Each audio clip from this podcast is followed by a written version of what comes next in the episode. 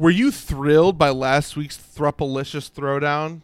You thirsty for more threesomes to threaten the back of your throat? Then this Thrifty 3 themed episode is so hot you'll need a thermometer. Think I'm through with TH words? Well, fuck to fuck you, mother thuckers.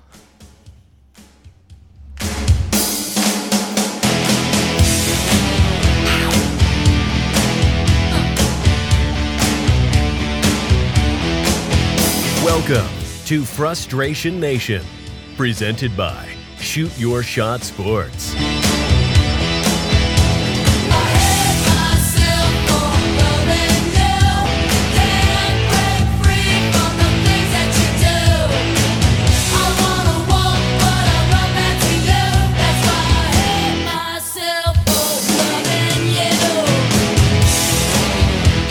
We are the FN podcast for FN fans of FN sports teams. Every episode, we explore the heartbreak, horror, and humiliation of what it means to be a diehard fan. I am your pessimistic host and Detroit fan, the man in the Michigan hat, and I'm here with my miserable co host and Chicago fan, Furious George. Furious, what are you pissed about today?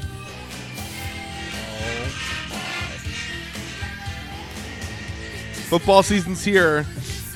That's We'll talk about that later. No, I'm not upset. I'm not upset. Actually, all I wanted to do is follow up on something. So last week I introduced uh, you all to Das Essen the restaurant. If you don't know, what I'm if you don't know what I'm referring to, just listen back to that episode. Um, but Das Essen Das is a Amish restaurant in um, Middlebury, Indiana. the Amish, notably aggressive. yes. Dutch is the same as German, isn't it? I mean, basically the same thing. no one could possibly be offended by that statement. Um, anywho, Europe, it's all the same. yeah, I mean, aren't Belgian waffles the same as like German waffles too? I don't know, Belgian, and then there's Belgium, Germany. I don't know. That that whole area is just too complicated for me to understand. Spoken like a true American. That's I don't understand it, so it scares me, and I will now make fun of it. Um, so Das Essen Haus.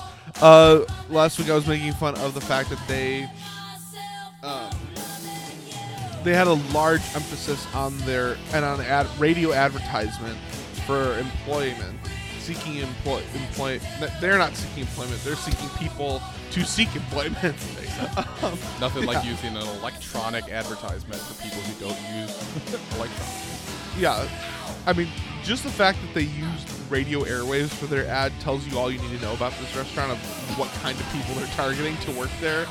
But they very much were like, I mean, they're just like, oh well, don't forget you get a free lunch.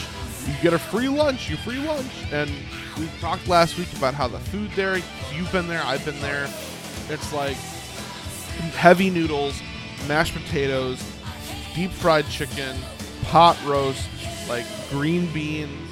Um, then they have like a salad bar. You can get a pie, piece of pie afterwards. Like, and then it's like sweet tea to drink. Like it is like hefty, hefty, hefty comfort food. Not, So if you- not not trademark hefty, hefty, hefty Comfort food comfort food. Yes. at Das House. So if you ever want to eat eight pounds of family style food and then go work the rest of your shift, uh, Das House is the place for you. Yes, but I wanted to follow up because there was some more cringy details. I, I heard the Oh. ad again, Okay. uh, like a day afterward, and I know I texted you about it. Um, I'm too lazy to look up in my phone, so I'm just gonna go off of memory. But one thing I remembered very distinctly that I had forgotten to share on last week's episode was that they start the ad by saying, "I can't, I couldn't believe this." You've heard the saying, "There's no such thing as a free lunch." and then, of course, They're they really leak- hammering that point home, aren't they? yeah, but, but now you now you can if you work at Das Haus. Have you ever wanted a friendly free lunch environment where you can have a free lunch with free lunch coworkers? They, What's uh, your culture all about? Free lunch. they they also Yeah, what are your benefits? Well, we have free lunch. Uh, this medical plan has um, has like a, a one million dollar deductible, but you get free lunch with it, so that's good. Blue Cross free shield lunch, free lunch shield. what's yeah? What kind of uh, what's your 401k plan look like? Well, you can have 401 free lunches in a year. Dang, that's a lot of lunches. is a lot of lunches. That's like fifty more lunches than you need. All right, so I went to Das Essenhaus's website. I scrolled down. First Okay. thing, apply today. Love he- love it here. Join our team. Let's see what the first thing that shows up when I click join our team. So you can pick locations.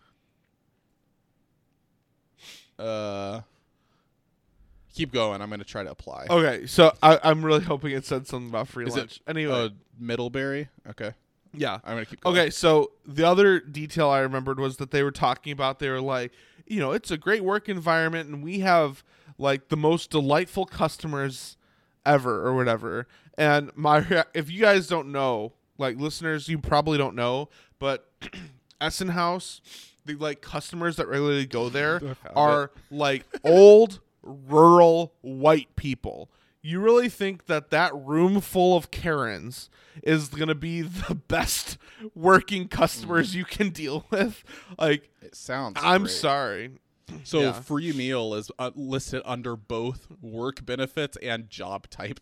Oh my word. Job type. so job What? type, no Sunday hours, full or part-time positions, work rotating schedules, on the job training, pay starts at 15 an hour, free lunch. On the job training. What do they need to train you with? Like, this is how you How you- clean a this is plate. how you eat your like, free lunch. this is the order we recommend eating your free lunch. yeah, in. this is the ideal way to stack your plate with as much food as possible. Really the whole job is just eating lunch. this is the ergonomically proper way to eat to eat during a 30 minute lunch break. Am I ever going to learn how to run the cash register? Just eat your lunch. I just I, I it was so jarring to me. I I couldn't believe it and uh anyway, so I I still will find I still will make it my life's mission to find the audio of that ad so I can like play it on the air. Yeah. Um but you go ahead with what you're mad about. That's awesome. Um, so relating to football and specifically fantasy football, which I'm not mad about. It's exciting. It's a fun part of the year. I made a brutal mistake in our fantasy football league. So we're in a league together and with Richie, also from the network, um, where you draft two quarterbacks, which is interesting. It's a fun way to you know get to use some of the quarterbacks who normally wouldn't be. It's great. I always find a way to screw it up. And so this year, what I did is I drafted two quarterbacks who both have the same bye week Tom Brady and Trevor Lawrence, week 11 buys, and you're only able to have three quarterbacks on your roster. So I was in a tough spot where I was either going to have to trade somebody, cut somebody week 11 to bring somebody else on. Thankfully, one brave, beautiful soul stepped in to save the day and traded me uh, traded me Mac Jones for Trevor Lawrence. So it was kind of a win win. Got me out of a tough spot. So I'm forever in his debt. I will do, don't tell him I said this, but I'll do anything. And I mean anything he wants me to do. I'll make sure to tell him that's Okay. pretty special. Yeah. Um, all right, so I haven't found the audio yet, but I did find this picture that I'm going to put up here Okay. for you and I to see. It's I know the great audio. li- yeah, I know the listeners can't see this, but you can do your best to explain it. Okay. Just look at the expression on this person's face. I should have made that. Hold on, let me. oh, I messed it up. Oh. I messed it up, everybody. Hold on. But what I want you to do once I get this is I want you to do the best you can to describe the look on this person's face and tell me does she really looked happy to be working at Das House? okay. what in the get out is this picture? so it's this lady with like a vague shimmer of sweat holding what looks to be 45 pounds of Das House food, which is probably just one free lunch. Um, and she just, she looks a mixture of constipated and terrified. Very nice. Yeah, she does not look. How is she holding that platter? So that's about six pounds of green beans. I mean, it's a 12 chicken photoshopped breasts. image, but Yeah. Mashed potatoes. Yeah. Is that a cup of gravy or like coffee creamer? There's no coffee. Apparently, it's It's probably gravy, right? Stuffing gotta be gravy. and I don't forgot about other stuffing. It's lit- literally Essen House is like, hey, it's the middle of July, but I want to eat want Thanksgiving food. Let me. Let's, let's go. Let's go over to Essen uh, House. That is true. It's So if basically you're- what it is. Which to me, like Thanksgiving's a great holiday, and I love Thanksgiving food. But once a year is enough for me, honestly. Like all I could go. I'd I could go for twice. Sure, like I'd love chicken Rice. anytime, or I love, but like to do the whole thing, chicken and stuffing and green beans and mashed potatoes. It's like okay, I don't eat all that very often. Like, yeah, like I would. Give me three of those things. Right. You know. Exactly. right. Yeah. yep. And pie, but oh, of course. Yeah. Pie for every the meal. pie. Listen, I know we're the making fun pie of this is restaurant. you, if you are a pie person, you have got to go uh, get a cream pie from Das. Oh!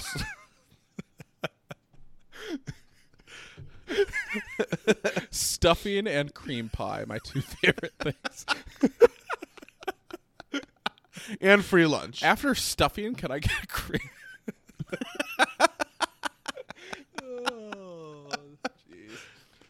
oh man. Um, but no, for real, their pecan pie, Yeah. it, like AKA, I what I what I prefer is nut pie. Oh, for a nutty cream pie.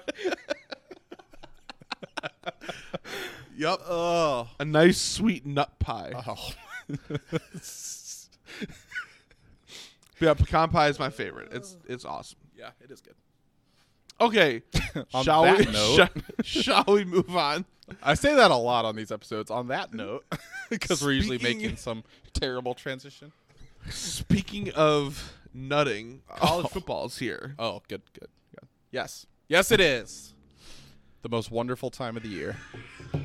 So, week zero happened. Did you watch anything on week zero? I watched almost everything in week zero. My good sir. Did you actually? Yep. Did you stay up for Vandy Hawaii? I tried. I fell asleep like a typical old man.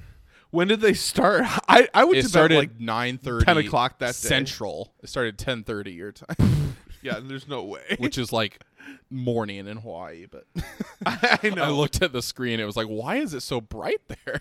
I I there was one game last year. I want to say it was like Fresno State in Hawaii. Yeah. And I remember staying. I, I don't know. You and I were up talking about like gambling and stuff, and I had like I, I don't know. I was doing laundry or something, so I just stayed up and was watching it for a Mm-hmm. little while. But yeah, it was like it's like eleven thirty at night where I'm at, and it's like three o'clock in Hawaii. it just weird. looks like yeah, it was very weird. Yeah. So Um, yeah, it was great fun was had by all. Yeah, it was a good. Yeah, Scott make Frost sure. has already lost his job. did he actually? no, unofficially. Oh, that's the Nebraska's head coach, right? Mhm. He's been on Make the hot sh- seat for five years. make sure you all check out by the way the shoot your shot scorecast we're back Mm-hmm. doing that every week with our picks for the weekend this week should be extra spicy because of more college football picks more significant schools I'm doing a ton of prep already for this week's. i will not be because i don't have the time but good for you Well, yeah. If that is to I convince will them be- to listen, nothing will. I haven't done any prep. if you like my impromptu Hey, you finished above 500 last week. i did how about that Yep. You and you were shaming me for my hawaii pick I finished or my vandy 500 pick my too. vandy pick Yeah, that was a really rough pick. that I like I said in the group message. That's one I was second guessing all the way up till kickoff. That was a rough, rough, rough game. it wasn't even close No, it was not. Michigan's gonna beat Hawaii by 90 points. Yeah, because I definitely think Michigan's better than Vandy. Yeah, like so. Which I'll get to that because that actually is relevant to my Michigan preview. But we'll talk about that. But Well, why don't you jump into it? So we got Michigan versus. Michigan versus Colorado State, week one. I have no thoughts on that. It doesn't matter. Is that the Rams? Yep, it is. Somebody's gonna get rammed on that field. Um, and then Hawaii week two. I'm not. I have no thoughts on either game. If Michigan loses either game, it will be. Why are you previewing week two? There will be another episode of Frustration Nation before. so what's interesting Okay, about sorry. this, if you would listen, is Michigan has announced. Have you seen this? That they're going to be Ca- Cade McNamara, who started all of last year, Oh, is going yeah, I to did start week one, and then the five-star, super hyped backup who kind of came in and out occasionally throughout the year, much more dynamic and explosive, but less experienced. He's going to start game two. I don't remember this ever happening. Maybe it has, where a coach has announced not only is there a quarterback battle, but the first two games of the year, we've already decided this quarterback's going to start game one. This one's going to start game two. We'll name a, quar a starter after that. That's very interesting to me. I don't know if it's a good idea or a bad idea. I've seen a lot of people with very hot takes on both sides saying this is the smartest thing ever done. This is the worst idea. The program's falling apart. The real hmm. truth is obviously somewhere in the middle. I don't know what I think about this. Can I can I spitball a little bit without Yeah. being in without being in the Michigan zeitgeist Yep. and like just kind of taking in that story, that idea.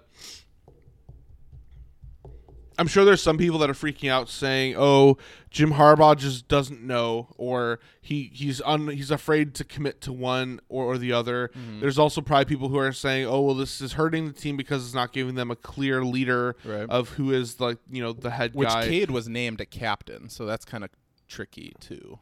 and I can understand both of those arguments. Yeah. Um, but to me, I don't necessarily think it's.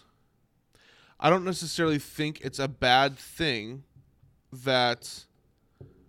I don't think it's necessarily a bad thing if Jim Harbaugh doesn't truly know who's the better quarterback between the two, because, frankly, You based on what bye you, weeks, you basically have two more weeks of training camp. Honestly, Well, based on what you've seen, fir- first there's that, which is great, great advantage for Michigan. They don't, they don't play anybody for a few weeks, mm-hmm.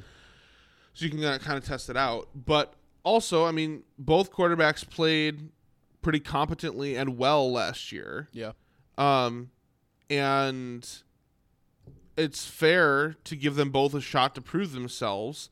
And really, you might think that's you know some people might think that's negative, but it's going to be motivating for both quarterbacks. You might get the best football out of both of them that ever because they're trying to win, you know, the job. Um, yeah. I agree. I could that. see Michigan like old old timey Michigan loyalists being like, "Cade beat Ohio State, so we must keep him as the starter." Yeah, and that part is tough because, like, emotionally, I'll always appreciate that. But Yeah. his ceiling's clearly not as high as JJ McCarthy's. But my question's just okay: if Harbaugh doesn't, And let's be real, know- it was wasn't it more Hassan Haskins and was. Hutchinson that were winning the Cade didn't even throw for a touchdown in that game. He had some good Yeah. throws, but he he didn't beat Ohio State. You know, um, I I don't know. JJ has a higher ceiling for sure. Like I, he's made, he's only thrown the ball like t- ten or fifteen times at Michigan, and two of those throws were I think the best throws I've ever seen by a Michigan quarterback. So he's got crazy potential.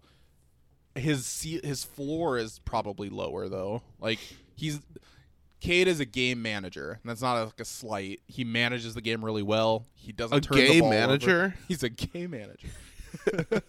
um, he like he does it well. It, it is very much like the Kaepernick versus Alex Smith situation, which Harbaugh also coached. which Um, is interesting. So that's very interesting. Has anyone made that connection? Probably. I don't know. I Because if not, you should tweet that out. That's pretty brilliant, actually. But it is. It's like you have the incumbent starter, the game manager. He's had a lot of success for you, but you have the potential of this other guy. I, I don't know. Like to So, me, this feels like a the- play to try to have neither guy transfer. Honestly, like I think he probably knows who he wants at this point. I would hope. I don't know. what are, what are their years? How many more years of eligibility do they have? So Cade, I think graduated because he transferred, but all everybody gets a free COVID year. Plus, he's they both have redshirted. I think Cade is a sophomore technically, and JJ now is a freshman. So whoever you What? start, Cade's only a sophomore. or no, I think junior and sophomore, but they get a bonus COVID year. So that's the basically what they are is sophomore. And so freshman. Cade has two years. JJ has three. Basically, is what I think saying. they get a COVID year though, so an extra each. Maybe I'm wrong. It's at Okay. least two and three, if Okay. not three and four. Yeah, I don't know. if they don't like declare for the draft. before Right, obviously. Which, if Okay. they do, it's. I've seen other people say, "Well, if you put JJ in, he's gonna have a great year and get drafted." Good. Like, I don't. Is that a Right. Is that a bad That's like thing? that's like when Bears fans were like, "Well, what if the problem with Luke Getsy is what if he gets poached as a head coach next year?" Mm-hmm. Yep. You're telling me that he'd be good enough, run a good enough offense that he'd be hired as a head coach? Am I, is that Sign me up. thing? Right. Yeah. Lions fans say the same thing about Aaron Glenn. They're like, "Oh, he already interviewed last year for a couple jobs. We're gonna lose him if the defense improves too much." All right, see ya. Give us a good year on your way out. You know. Yep. Yeah, so I don't know. I part of me wants the sizzle and the hype of JJ just because I think like Cade can get you to a point. I think if you're going to talk though about like can we make the playoff and win a playoff game, you need a dynamic quarterback. Like that's just the way the game's gone. Um I just it's interesting. I st- it's like what are they going to show you though? What happens if Cade goes out very standard Cade performance, two touchdowns, no picks, 180 yards and the run game dominates. And then Like a very safe. yeah, and then JJ play. goes out there and he throws four touchdowns, one pick, and has 600 yards. It's like, okay, well, it's against Hawaii. So then what do you do? If you bench Cade, Cade's going to be like, okay, really? I went out, I won the Big Ten, I beat Ohio State, I you know, like, and then I'm going to lose the game or lose my job because of Cade's stats against Hawaii. But then if Cade keeps his job, JJ is going to say, "What else do I have to do?" You know, like it kind of the pessimistic part of me wonders that this is kind of a lose lose. Um, So I don't know it's know. interesting you bring up the whole thing like maybe this is a last ditch effort to keep him from transferring. yeah, I would worry that if that's the case, I would worry the worry that you could lose both guys. that would be the ultimate twist of irony. Yeah. But no, but seriously, like if you're like drawing both drawing both guys along like you know, oh I just need another week to determine who's Yeah. who's starting or whatever. If I'm like, either of those guys, I just say I'm not playing these games. Like JJ, he could go to Ole Miss, Mississippi State, like a big name SEC school, or like Yeah. there's probably almost any school in the country he could go to and start this year. So this offseason, I'd be like, come on, like I'm gonna compete for this job, but don't string me along. I'm gonna transfer if I don't get the job. You know? is JJ um is he a five star? Yeah. Okay. Yeah, I could So I don't know. I you don't see five stars just sit on the bench their whole career. no. especially if he's got to wait until Cade graduates, which could be his. He has one year then to start for Michigan. There's no way you, you don't risk your whole Well, that was a career large- waiting on the bench. that was a large reason why the why Notre Dame after Notre Dame got CJ Carr to commit, who's a five star QB. Yep. They lost Dante Moore, who they Mm-hmm. had like a verbal commitment from, and were like ahead of everyone else. That's just how And it works. You know. He went to Oregon because CJ Carr mm-hmm. is a five star and he committed. Like if you're a five star So- and there's another five star on the roster, you're just gonna. People will say, "Oh, it's soft or whatever." It's just being smart with your career. You're gonna go somewhere where you know you can start. yup. You only get And- to do this once. I mean, I would be tempted if I was a five star. To be honest, it sounds crazy, but I would Go almost be tempted. Central Michigan or something. Well, I was gonna say I would almost be tempted to go FCS if I if everywhere else is a five star. Especially when you've seen so many FCS guys get drafted the past few years. Yeah, like Trey Lance, like Carson Wentz, like they're great examples Josh of Allen that. was too, right? And I mean, it's it's interesting. Just college. Well, yeah, he's Wyoming. Is Wyoming? I don't know if Division they're one or FCS, but I know they suck. Well, in any case, You're right. Yeah. um, it's been interesting this year in college landscape. The amount of people committing to um, Jackson State because of Deion. uh, Deion, yeah, Yep. um, Coach Prime.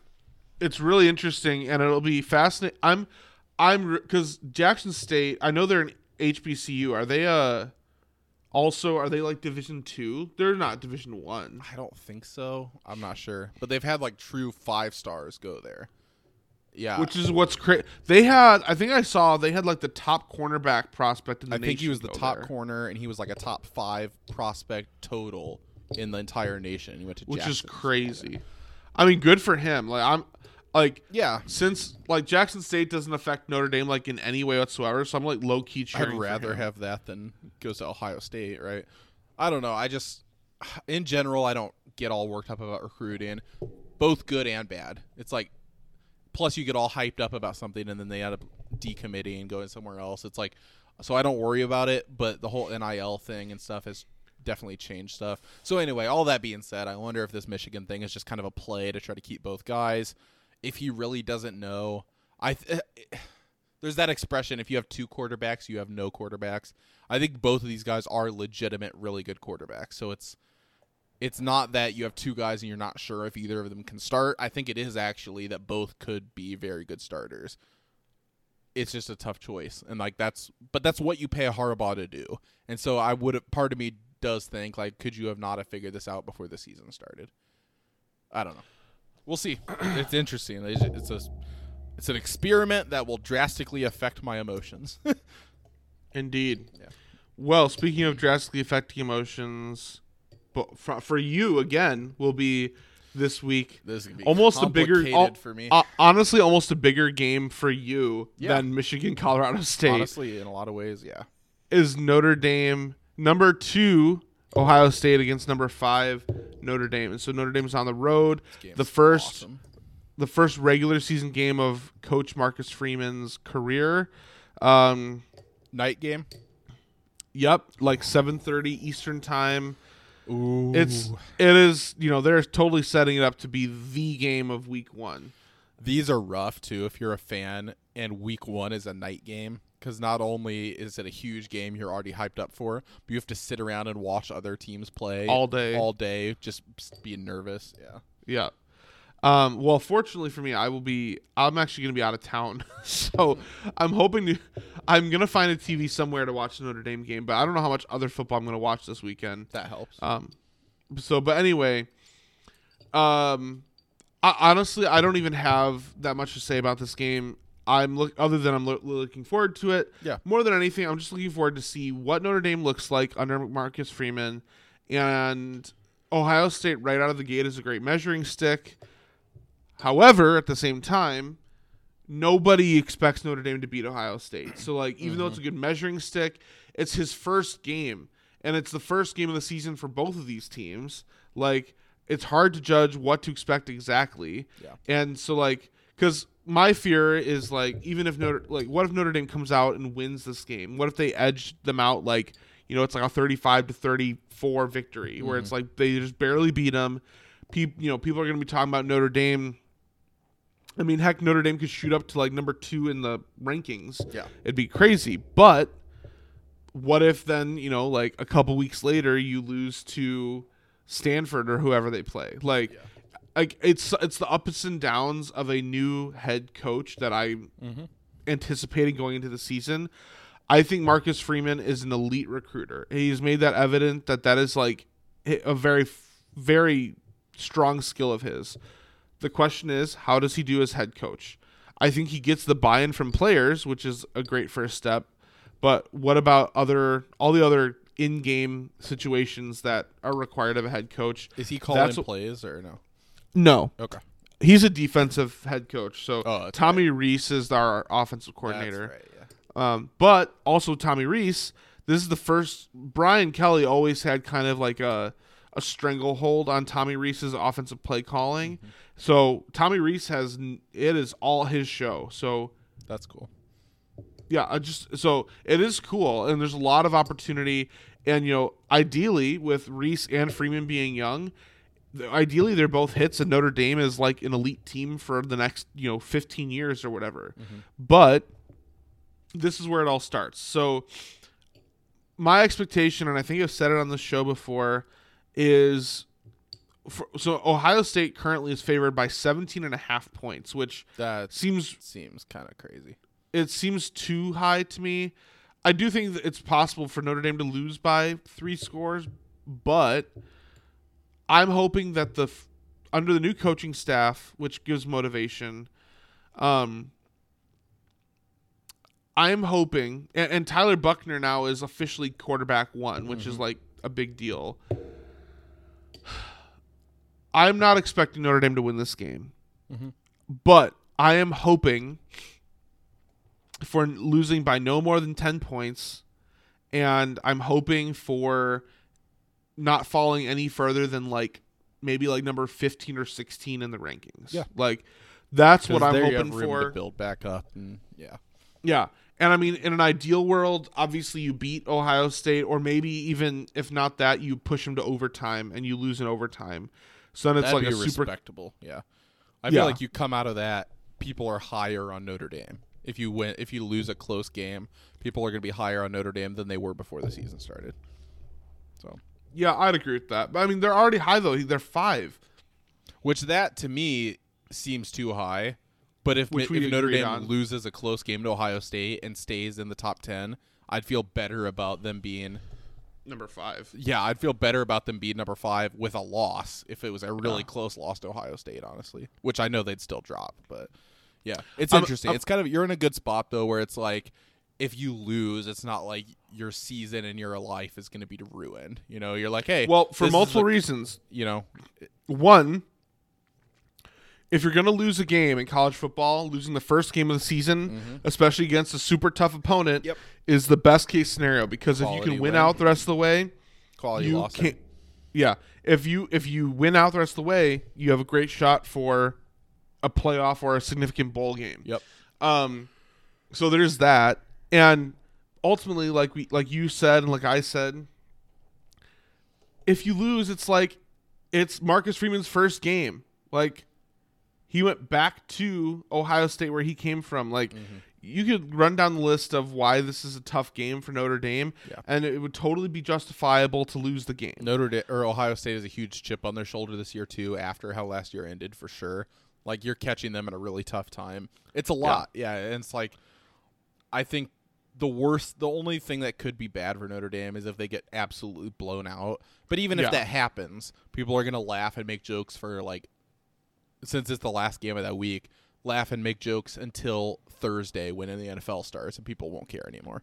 Yep. Once the next then, weeks start, you know, it's just like Notre Dame starts climbing back up in the rankings and nobody cares anymore. So But where it becomes more of a story, so your three other big opponents after Ohio State are BYU, USC, and Clemson. Yeah. And the bigger story is you can't lose you- all those games. No, you can't. And if you get blown out by Clemson as well, yeah. then that's also then a problem. People remember So- the Ohio State game and say, "Well, see, remember they also did this." Yeah, you're right. But So- the way you the way you have to look at it as a Notre Dame fan, listeners, is if you lose to Ohio State, you have to look at those other three games as opportunities Mm-hmm. to like show for Notre Dame to show how where they are, their growth. yeah, Um, you still have the whole season in front of you. If when Michigan lost to Appalachian State, it felt like their season was over. Like there's some Yeah. games you lose and it's like it's devastating to you. this Yeah. one would not be like that. You can And- still make the playoff yeah, and ultimately, because Michigan's Um, going to beat Ohio State. So ultimately, I think yeah, right. Uh, ultimately, I think not. You know, I think I've said too. Like nine and three to me is like the absolute bare minimum you need to be.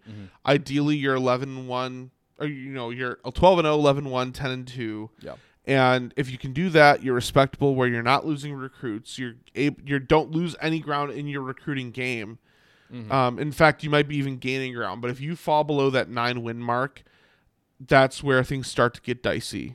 So yeah. I could see nine wins not hurting you. I think if you win ten games, it does help your recruiting because people say Yeah. he came in year one and didn't miss a beat from Brian Kelly being gone. Right. You know, and it's not even Right. his guys yet. You know, like I think that helps recruiting for sure. So super interesting. So it, All yeah, right. we'll see. Well, shall we uh, move on to the main event? The main course of our free lunch. All right. So we Are, Are- the FN podcast. That's right. Okay, um, so last week episode you heard us preview the AFC, the American Football Conference. Frauds. What is that? That can only mean one thing, right? Hmm.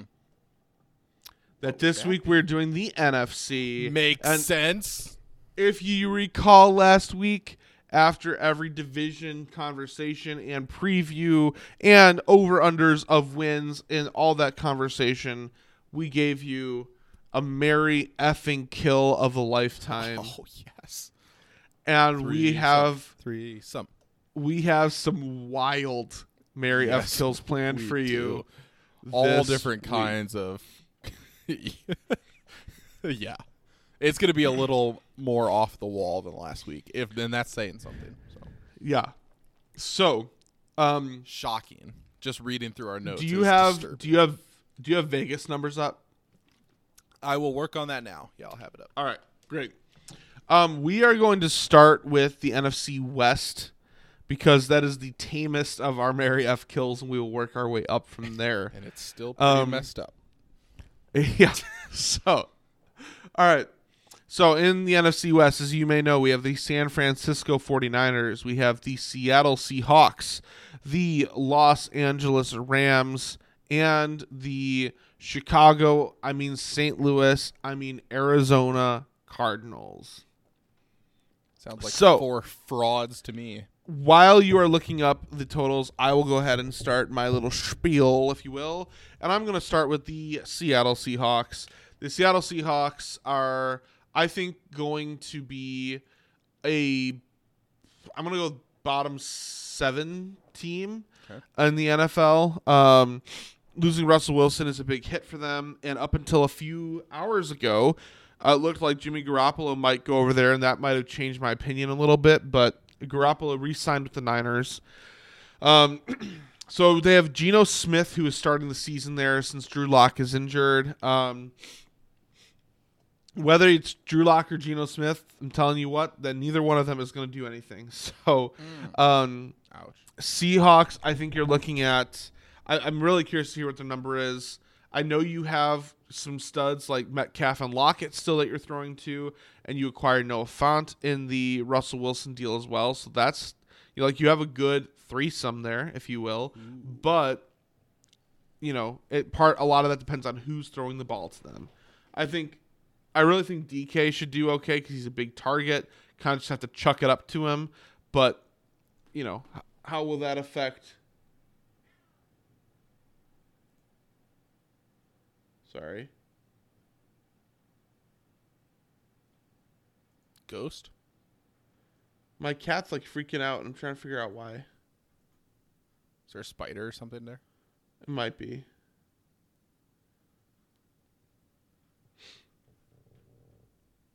What you doing, Felix?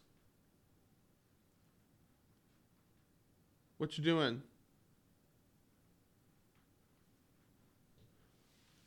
It's like I- just wanted to make sure it's not. What you doing?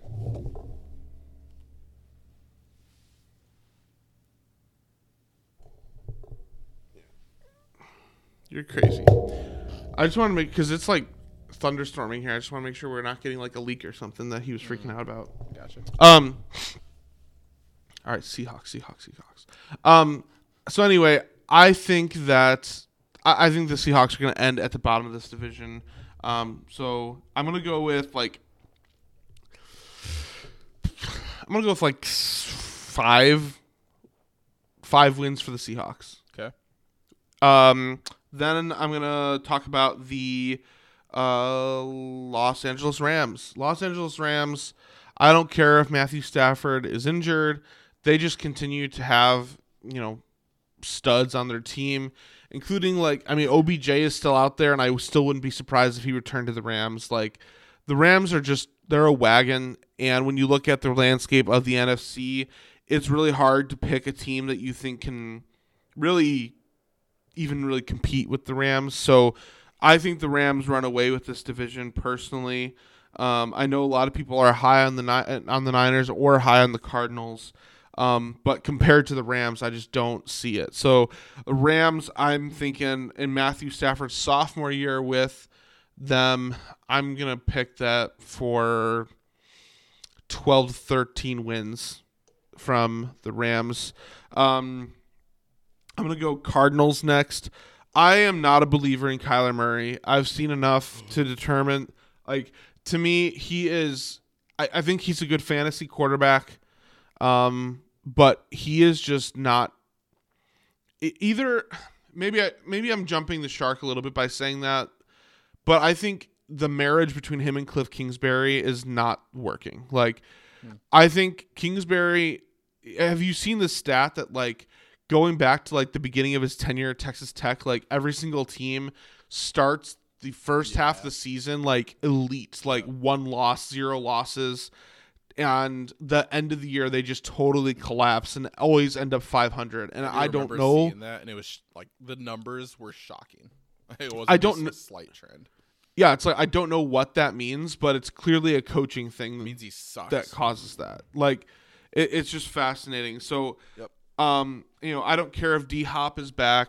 Um, After I- six I just- games, yeah, I just don't. I just don't think it's. I mean, I think they'll have some exciting moments for sure. I think they'll put up some good numbers for fantasy, but I, I don't think they're going to be a serious contender in this division. Um, they also will have the extra distraction of HBO in of HBO's Hard Knocks in season. Will be doing the Cardinals this year, forgot so that was even a thing. Yeah. yeah, so that'll be interesting to see how that affects them as well. Um, I'm gonna have the Cardinals finishing just above the Seahawks at the bottom of the division, I think. Um, and I'm gonna give this the Cardinals eight wins, and then for the 49ers, um, Well, I'm a believer- Week one, so it's a rough yeah, start. I'm a believer in Kyle Shanahan, and I'm a believer in George Kittle. I am not a believer. Oh, I am. I'm a believer in Deebo Samuel. I am not a believer in Trey Lance. I I'm not even a believer in Deebo Samuel anymore, to be honest. I don't think Trey Lance is it. Yeah. I don't. Um, he is. It is unfathomable to me that the Niners traded as much as they did to trade up to three to draft a player that hadn't played in two years and then sat him another year. Mm. Like Yep. I like people are talking about with Deshaun Watson, like, will he even be good when he plays the Browns? Because he's been out for two years. And I think that's a fair criticism. Yeah. But why is that not being applied to Trey Lance? Like Yep. like I get that Trey Lance has displayed that he has the talent and the arm skill and all the fancy buzzwords that quarterback gurus like to throw out there. Yep. But Kyle Shanahan has had he has had little to say about Trey Lance's performance this year. He had a quote the other day where he basically said he basically said Trey Lance is what he is at this point. Like we're gonna the se- he basically said him anymore. yeah, he basically said this. Well, not that, but he was like, Okay. the season is here and it, it's going to be what it's going to be. And then today, when they re-signed Jimmy Garoppolo, some you know some people are like, oh, that's just for back, like you know to have Trey Lance's backup. Uh, Are you sure? Yeah. Jimmy Garoppolo led a Shanahan Niners team to the Super Bowl, so I feel like there's a thing of head coaches too, where we, that we talked about the game manager thing. Like a coach who's confident in themselves probably would rather have a game manager and say like, I don't need a quarterback who's going to make all the throws. I just need someone who can competently run the plays I call. You know. Yep. And I kind of feel like Shanahan's one of those guys where it's almost a point of pride to win with a Garoppolo kind of guy. You know. I don't know. So my here's my prediction and a hot take. My prediction is that the Niners finish second in this division. Okay. I'm gonna give them ten wins because I do think overall the roster is very solid Yep. and Shanahan is a good coach. But my hot take is that out of 17 games, my hot take is that Garoppolo starts a minimum of seven of them. Oh boy. Hot take. I like it. I like All right. that a lot. Let's hear from you, and then when you're done, run through the Vegas numbers. All right. I agree with your exact standings and a lot of your logic on this. I think the Rams cruise to a win in this division. I think maybe you have some interesting stuff with the Niners down the stretch. Can they maybe play their way back into it? No, they can't. Whether it, whichever quarterback starting, the quarterback gap is just going to be too substantial. I think Arizona is going to fall apart this year. They've kind of flirted with that the past few years. They started off great last year finished down the stretch terribly. The Lions blew them out.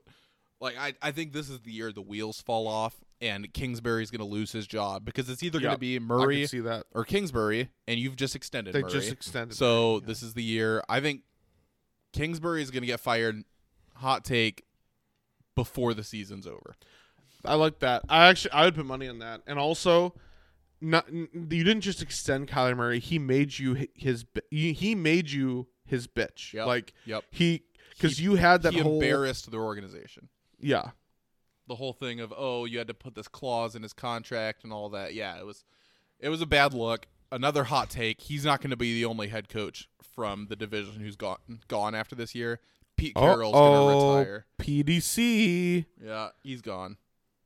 Him and his bubble gum. Interesting. He's going to be an analyst on Fox. Retire, retire or fire? He's going to retire, Yeah, yeah, yeah. But it's going to be like kind of a graceful parting of ways. They're going to want him gone too. He's not going to want to weather out a rebuild at this point in his career. Seattle's going to win three games this year, and he's going to Yep. retire. So, like it, like it, like it. yep. So I agree. So I you say three games for Seattle? Yes, sir. Seattle's going to have the worst record in football. I've said it. Wait, uh, so I want to hear your take on the Niners situation. I think the Niners have are in quarterback trouble. I think their defense is going to be really good. I think Shanahan is really good.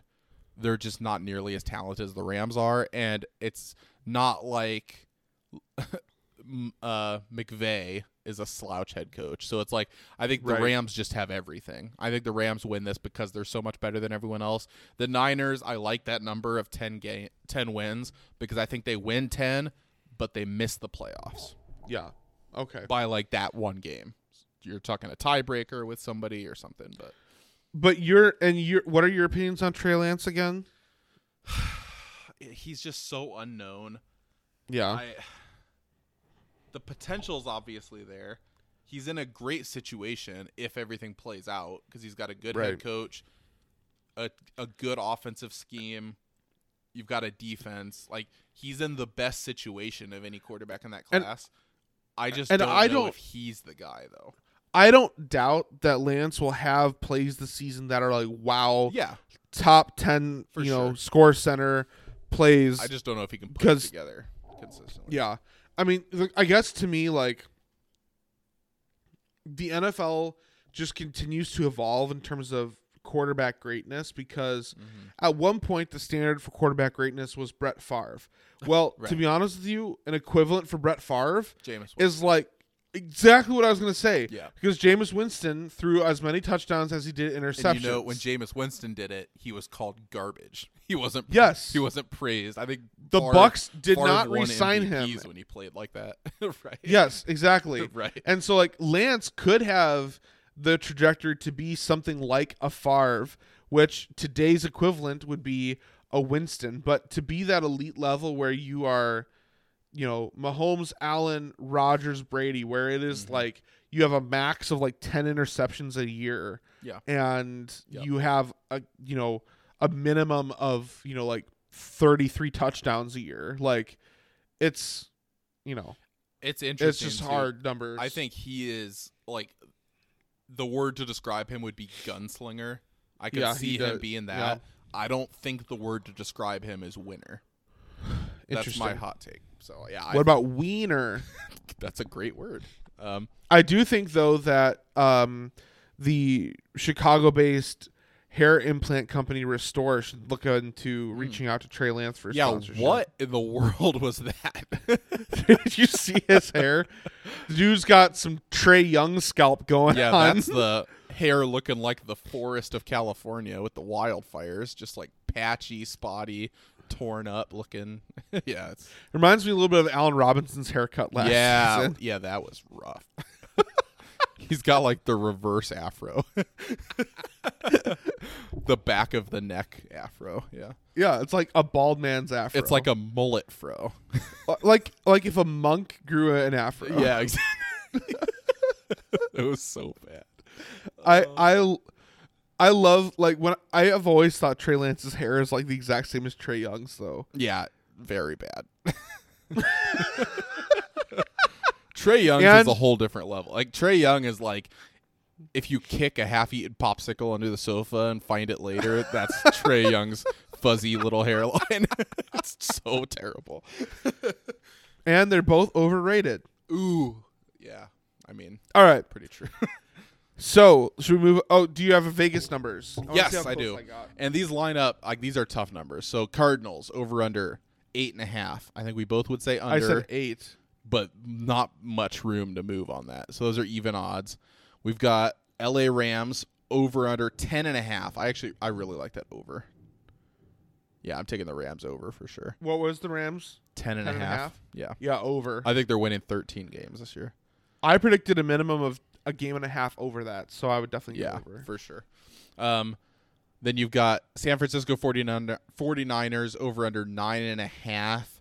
It's a tough I number. said I said I think they games. win 10, but there's no value there. So the juice Yeah. is minus 160 for the over. So that Yeah. Vegas is saying they're probably going to win, but I don't think they win. I think there's some value under nine and a half at plus 135. I still think they're going to finish above that, but that's where the value's at. Seattle Seahawks over under five and a half. I'm hammering the under. And I said five wins. Yeah. So I think it's four or five. Like I said, three. I think is realistic. Like I very yeah. I three to four is what I expect, and under five and a half, you're getting plus one fifteen. I'll take. That I think- for sure.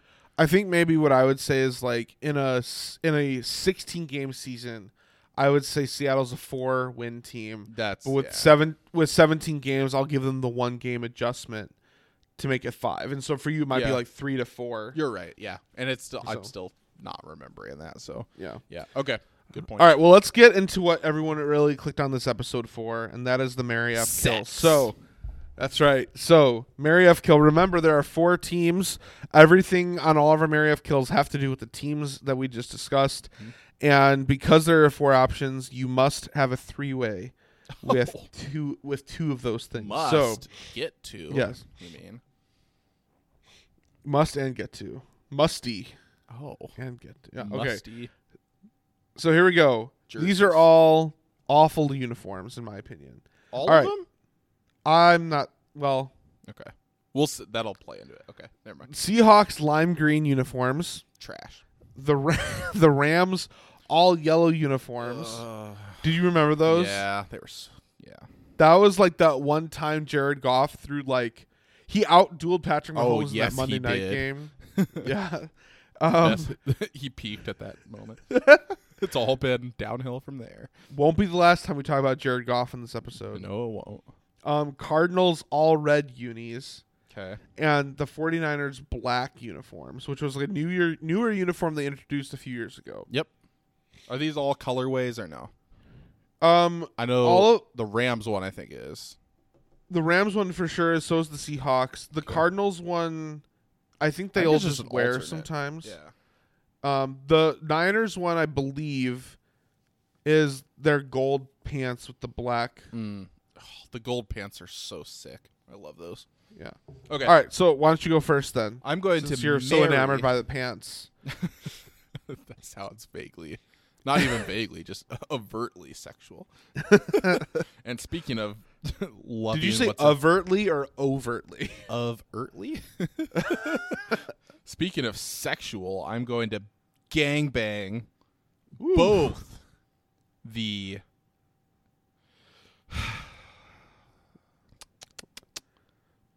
That sounded quite assertive for then a long pause. Dead. Yeah. I'm thinking about who the second one is. I know for sure I'm going to be banging the Niners black unis. Those are sexy. I really like them a lot. I'm also going to gang bang the Rams yellow jerseys. I don't love them, um, but it's a little bit exciting, partly due to the players who are wearing them. Um, so yeah, I'm going to go. I'm to go. that text I was just sent will not be read on the air. um, yeah, I'm gonna go three way with the Rams and uh, Niners. I'm going to kill Seahawks jerseys. Those are terrible.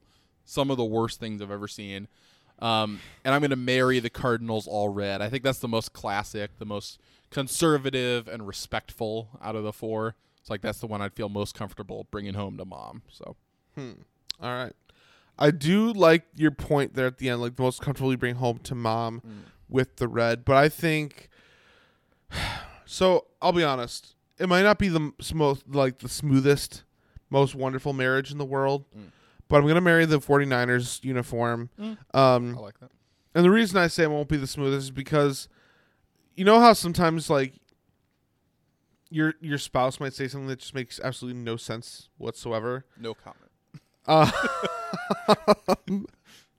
Hannah, we appreciate you listening. Um, I love you. um, so the black uniforms make absolutely no sense to me because there's no black in any I of know. their color scheme. It's like when the Lions wear they're all black. I love it, but it makes no sense. yeah. So I, I it makes no sense, but I don't I don't hate it. Um, so I'm gonna go with marrying the 49ers black uniform. These nuts, these these these these these these nuts, these these these these these these nuts,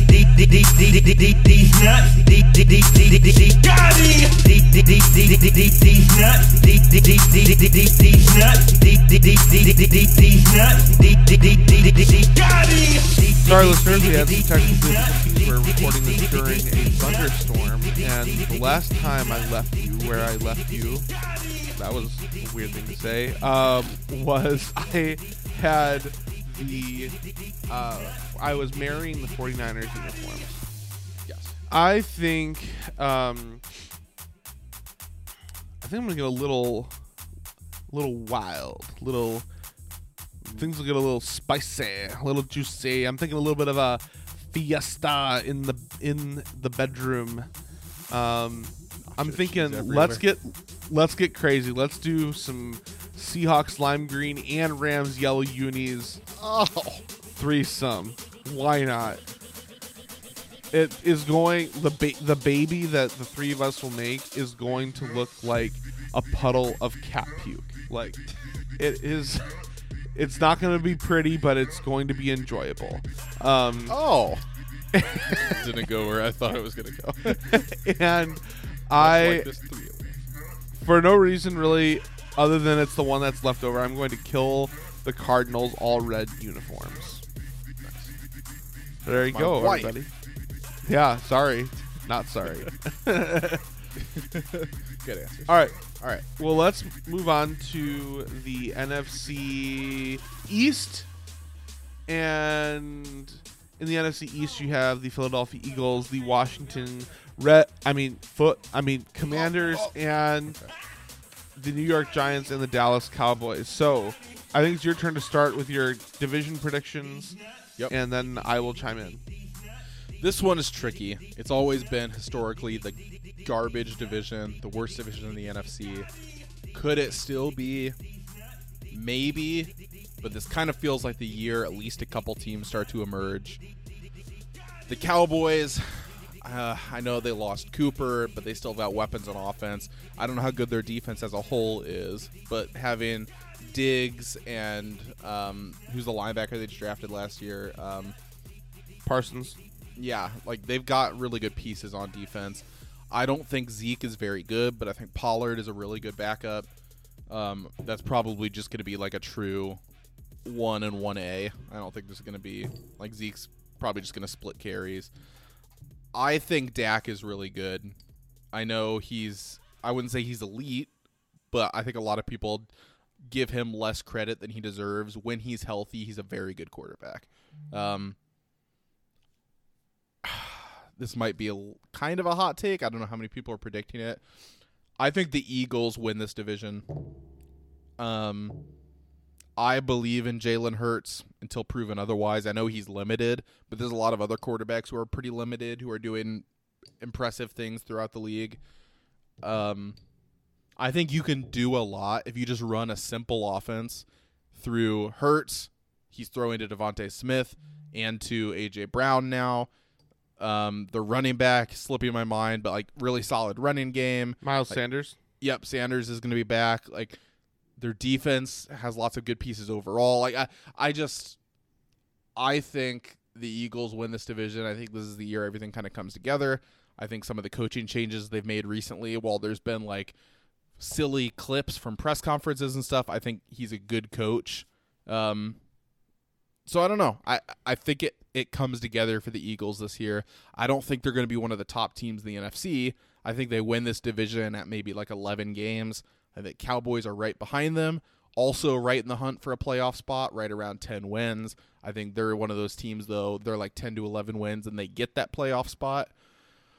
These next two teams, I think the Commanders are going to finish higher than the Cowboys, or sorry, than the Giants. I think they just have more talent overall. I just don't think Wentz is a good enough quarterback to really do anything for you. Um, I mean, if your best players are like Terry McLaurin, but he's got Wentz Yeah, throwing to him, and then your Yep. defense has s- supposedly been really good for a long time, but it feels like the past couple years has been kind of underwhelming. I just need to. I see feel like that's first. been said. I feel like that's been said ever since Chase Young was drafted, but it's yet to be proven. and he hasn't really proven anything. Like he's a good player, but that's what I mean. When's the Yeah. la- When's the last time he came out and proved he was like one of the top defenders in the the country? He like he's starting. He's starting to feel. And this might be a hot take, but he's starting to feel a lot like Jadeveon Clowney to me, where it's like yeah, yep. he like Jadeveon Clowney was predicted to be like the next dude, like like Lawrence Taylor level, like game changer on defense, Mm-hmm. and he he's always been good, but not elite or great. Even he's just been a good defender, and I feel like think that's, that's what Chase Young is turning comp- into. That's a good comparison. I agree with that. So I don't know. I just need to see it. I don't think they're as good. I think there's a clear drop off though between where I think the Cowboys and Eagles are and where these next two teams are. I think you're talking about a difference between of like three or four games. Yeah. So I'll put Washington and then another game down. I'm going to put the Giants, but I don't think they're that far behind Washington. I think Saquon is going to stay healthy this year. I know that's a big if, but I think this is the year he stays healthy. Daniel Jones is not a good quarterback, but I don't think he's like okay, maybe he is. bottom of the league. He's really yeah, he's not great. Um I don't know. You can win some games though if you have a good running game. I just there's too many pieces that are just dysfunctional on that team though. Kenny Golladay, I loved him when he was on the Lions, but he's been a nightmare for the Giants. Like Yep. there's too many teams on that pieces on that team that just don't work. I know Kadarius Toney is supposed to be really good and like this Sterling Shepard is a decent receiver. Like it just feels like it They doesn't work. Yeah. Yep. So yeah, I think the Giants finished last in that division and clearly to me are not in the playoff hunt. I think the Giants are looking at maybe seven wins, Yep. maybe six or seven. All right. I'm pretty much in line with you with this as well. Um I I think the Cowboys ever since really the Eagles Super Bowl, the Cowboys with Dak Prescott have kind of ruled this division. Um with the exception of the year that the commander or the commanders, the then football team, made it in and gave Brady a ride before Brady won a Super Bowl with the Bucks. Um I I think it's the Forgot year finally that that yeah, Taylor Heinicke's like it was like his first game, but I, I think it's the year that the Cowboys, even with Dak being, while with Dak being quite effective, I th- still think it's a year the Cowboys regress. Um, I think CeeDee Lamb does lead a, you know, decent receiving corps still for them. Um. I think I when will Gallup be back? Is he back already? Um, I don't think so. I think they're talking about like maybe mid. IR. I don't know. Yeah, Yeah, I think he's so- on the IR. So, but but he, I mean, I don't know. I I I'm a believer in. I I'm, I agree with you so yeah. I'm a mean, believer can't in be that Dak. soon. as well. I I think he's got it in him. He's got that dog in him, if you will. Um, so I, I do think the Cowboys will be very competitive, and I don't think I don't think the Eagles like win this division like easily. Like I, I do think the Eagles have the slight edge. I think Nick Sirianni impressed a lot of people last year, including myself. I thought he was a joke of a head coach. I was pretty impressed with what he was able to get the team to do. Um, I've changed my mind on him for sure. yeah, same. Um, Jalen Hurts, I've also been, I've I've not bought into Jalen Hurts. I would still say I'm still hesitant, but the fact of the matter is he's the second best quarterback in that division, and that's not Yep. for nothing. And with the pieces they have around him, like you said, the addition of AJ Brown, um, just as one example, like I really think the Eagles are setting themselves up well to be a contender for the head of this division. So I'm gonna definitely have Eagles, Cowboys, and then I do agree with you with the, the next two. Like I think Commanders are third, Giants are fourth. I agree with what you said that they're in two different tiers by like several games. Um, Yep. I think Carson Wentz is dog water. I think Daniel Jones is dog water. I think That might be generous. Yeah. if you have if you have a team, yeah, where Terry McLaurin is your number one receiver, or where like Kadarius Toney or Kenny Golladay is your number one receiver, probably not great. Like so, I, I think just those and, and honestly, I would even though I'm gonna put the Commanders above the Giants. I'm hesitant to bank on Saquon because it's coming off an ACL year, but mm-hmm. or two years ago was his ACL. I don't remember. But if he if Saquon can be any reminiscent of his old self, I bet I would be willing to put the Giants above the Commanders here, just based on Saquon alone. Yeah. Um, so I'm well. Here's what I'm gonna do. I'm gonna go with Eagles, and the Eagles are gonna win the division with 11 wins. I'm gonna go Cowboys with 10. I'm gonna go Commanders with. I'm gonna go Commanders with. Like, six, and the Giants with four. That's what I'm gonna do. I don't think the I don't think Brian Daboll makes enough of a difference in New York either. Yeah. So I agree with a lot of your thoughts on this, obviously. Like, here's the Vegas win totals. These are really tough numbers to me. Dallas, 10.5. Oh, That's right at that number. uh Eagles, 9.5. I'd take that over, but I think that's really close again. that is Um, both. Yeah, These ones both feel a little high based on what we said. Giants are 7.5. Commanders are under 8.5. under. I I take the under under on both. Yeah. I'm- so I think, like, they I'm have this a hundred percent under on Commanders. I'm more hesitant on, or I, I would go. a hun- I would go hundred percent under on Giants. I'm more hesitant on Commanders, but even so, eight and a half is a game and a half above where I said they'd be, or two and a half games. I would go under. Well, Vegas agrees because under eight and a half is minus one seventy. Jeez. great odds. At that point, change the line. Like, yeah. Okay, cool. Um. All So- right. Mary F. Kill. Yes, sir. All right, so here we go. This one will be a little little kinky. Um, Oh yeah. so we have these are all- to this one. these are all injuries that are tied to I would say fairly well known injuries tied to these four teams. So we have Carson Wentz's back back in the 2016 season. We have Robert Griffin III's knee. Mm-hmm. We have Saquon Barkley's knee. And we have Dak Prescott's ankle. Okay. So I think you go I think first my- on this one. Yeah. So I think I'm going to I think I'm going to marry Saquon Barkley's knee. Interesting. Okay. Why? Because be, because Saquon of of these four players injuries, I do think Saquon Barkley's knee, he's like the youngest, and I think his knee is going to be able to bounce back and maybe at worst in our old age and our marriage experience some severe arthritis, but I think we'll be able to work our way through that um, and enjoy a long life together. I think Beautiful love story. yeah, I will. I'm going to. Um. Hmm.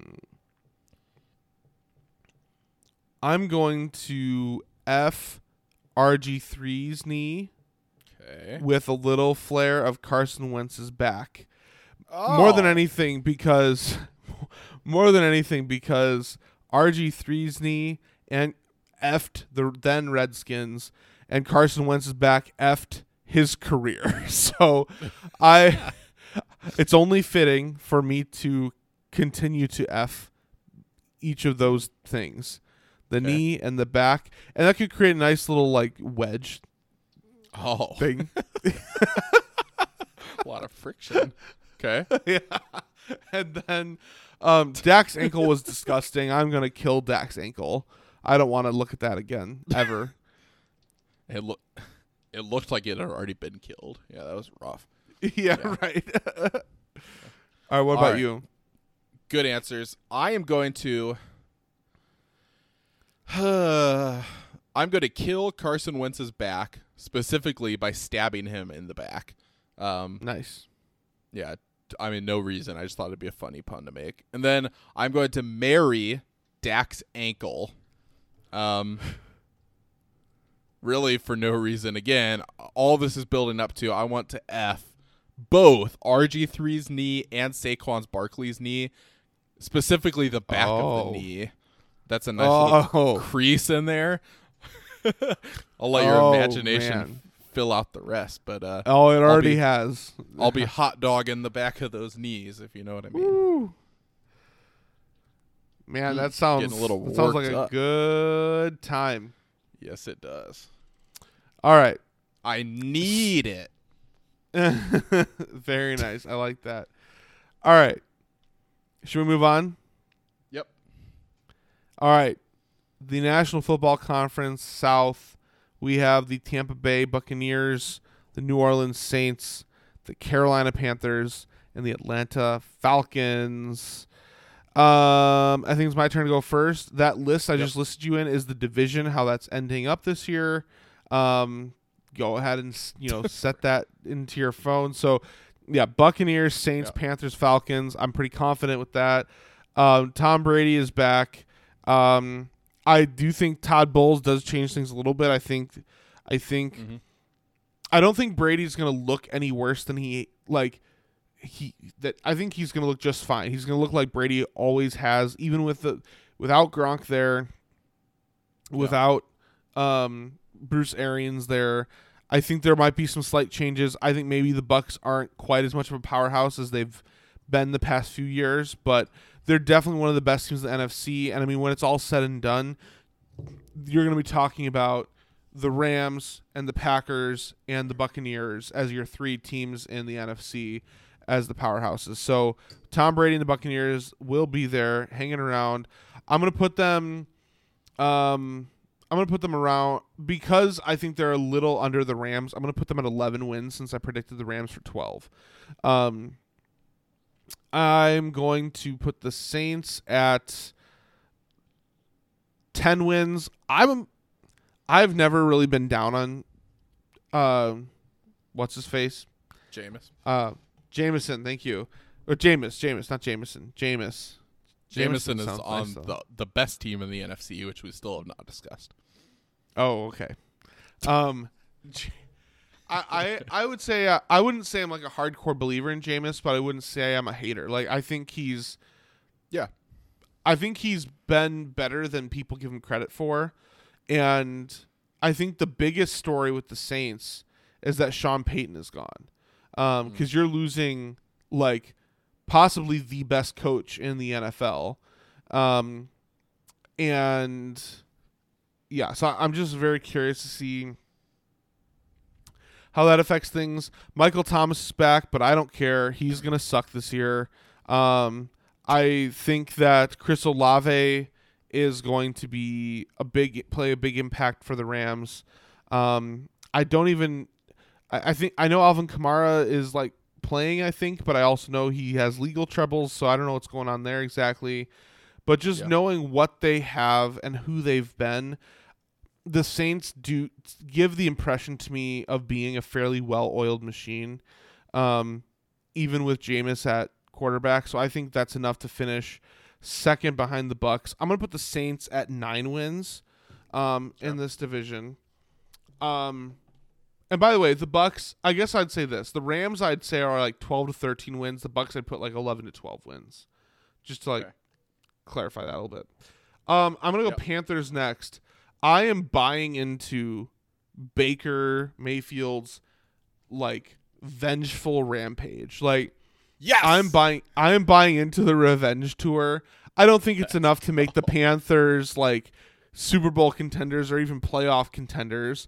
I think the uh-huh. Panthers I think the Panthers end up with like 7 or 8 wins, but I do think that is still a pretty big improvement from where the Panthers were a year ago, and I think that Baker makes the difference. I think Baker Baker gets himself a second contract with, because I think this is a contract year for Baker, isn't it? I believe it is. Yeah. so I, think it I, is. I think I think he's re-signing with the Panthers at the end of the season. Um, so you think he and- starts the whole year? Yeah, uh, uh, barring injury, yeah. Especially with yeah. Darnold But he- being injured now, like it's it's Baker's team now. Um, Gotcha. Baker looked Yep. at Sam Darnold and said, "Look at me, look at me. I'm the captain now." um, Poor Sam Darnold. Like his career is just over, right? I don't care about Sam Darnold. He can kick rocks. Um, and that big mole on his cheek. Anyway, um, Oh. I should have put that in Mary F. Kill. Yeah. Um, Sam Darnold's mole. F.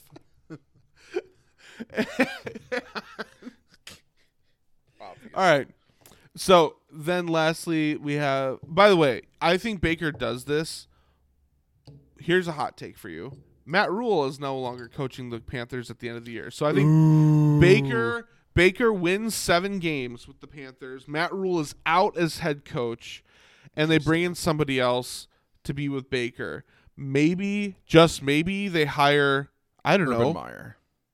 No, that's not who I was gonna say. I know this person just changed to a new job, but maybe just maybe they hire Lincoln Riley, Baker's old coach from Oklahoma. How about that? That'd be some drama. Yeah. All right. I'm a big fan of well, Baker. I think there's can't tell. validity to that because their their owner, I think, is the richest owner in football. Um, Is he? And he doesn't want to wait around. Like he is. That's why they're making all these moves to go get quarterbacks. He really wants to win. From everything I've seen recently, he's not going to tolerate another mediocre year. So I agree. I think if they're finish any lower than second in the division, he's probably gone. Well, they've because they've been to the Super Bowl twice. One, Yeah. one they lost to Brady, and the other they lost to Manning. So, um, Yeah. All right. Um, then I'm going to end with the Falcons. Um, I'm a believer in Jameis Winston. I've never really been high in Marcus Mariota. I thought he would be better than he's been, but Same. I I've never been like, oh, he's gonna like. I'm not buying stock in Marcus Mariota.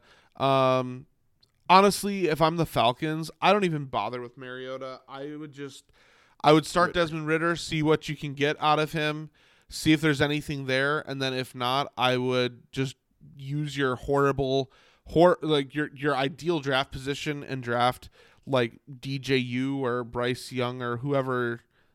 Ch- or Stroud, like I would just draft. I, that's honestly what I would do. I wouldn't even. I I would not have even. s- I guess it, they had to sign Mariota when they did because it's before the draft. But now that you've drafted Ridder, I would not even. St- I would just start Ridder and see what you got. Like, But then Ridder what- too, you're kind of putting yourself on a clock. Can you draft a quarterback back to back years? That feels like doom Yes. for your team.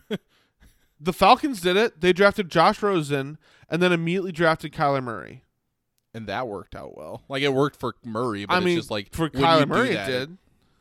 Yeah, to me, you're waving the white flag and just saying like, "Hey, we don't know what we're doing." If you do that, I guess, but Desmond Ridder is like a fifth round quarterback. So like, yeah, you're you're right. You're right. That's like it's not it's not like the same as like oh if they had two first rounders like yeah, I agree. i guess it's worth a try i guess is what i'd say for atlanta go out there guns ablazing with mariota see what he can do but to me if i get to like the 8 to 10 game mark and you're like in the doldrums of the league as i predict you will be i Mm-hmm. would start spot starting ridder because I think again. Yeah. You just got to see what you got so Yep. um, Falcons. I, you said you think the Seahawks be the worst in the league. I think the Falcons be the worst in the league. Um, right You there, s- yeah. you said Seahawks at like three or four wins. I'm gonna and I said Seahawks at four or five. I'm gonna put the Falcons at that three or four win mark for myself. Okay. Gotcha. Your turn. All right.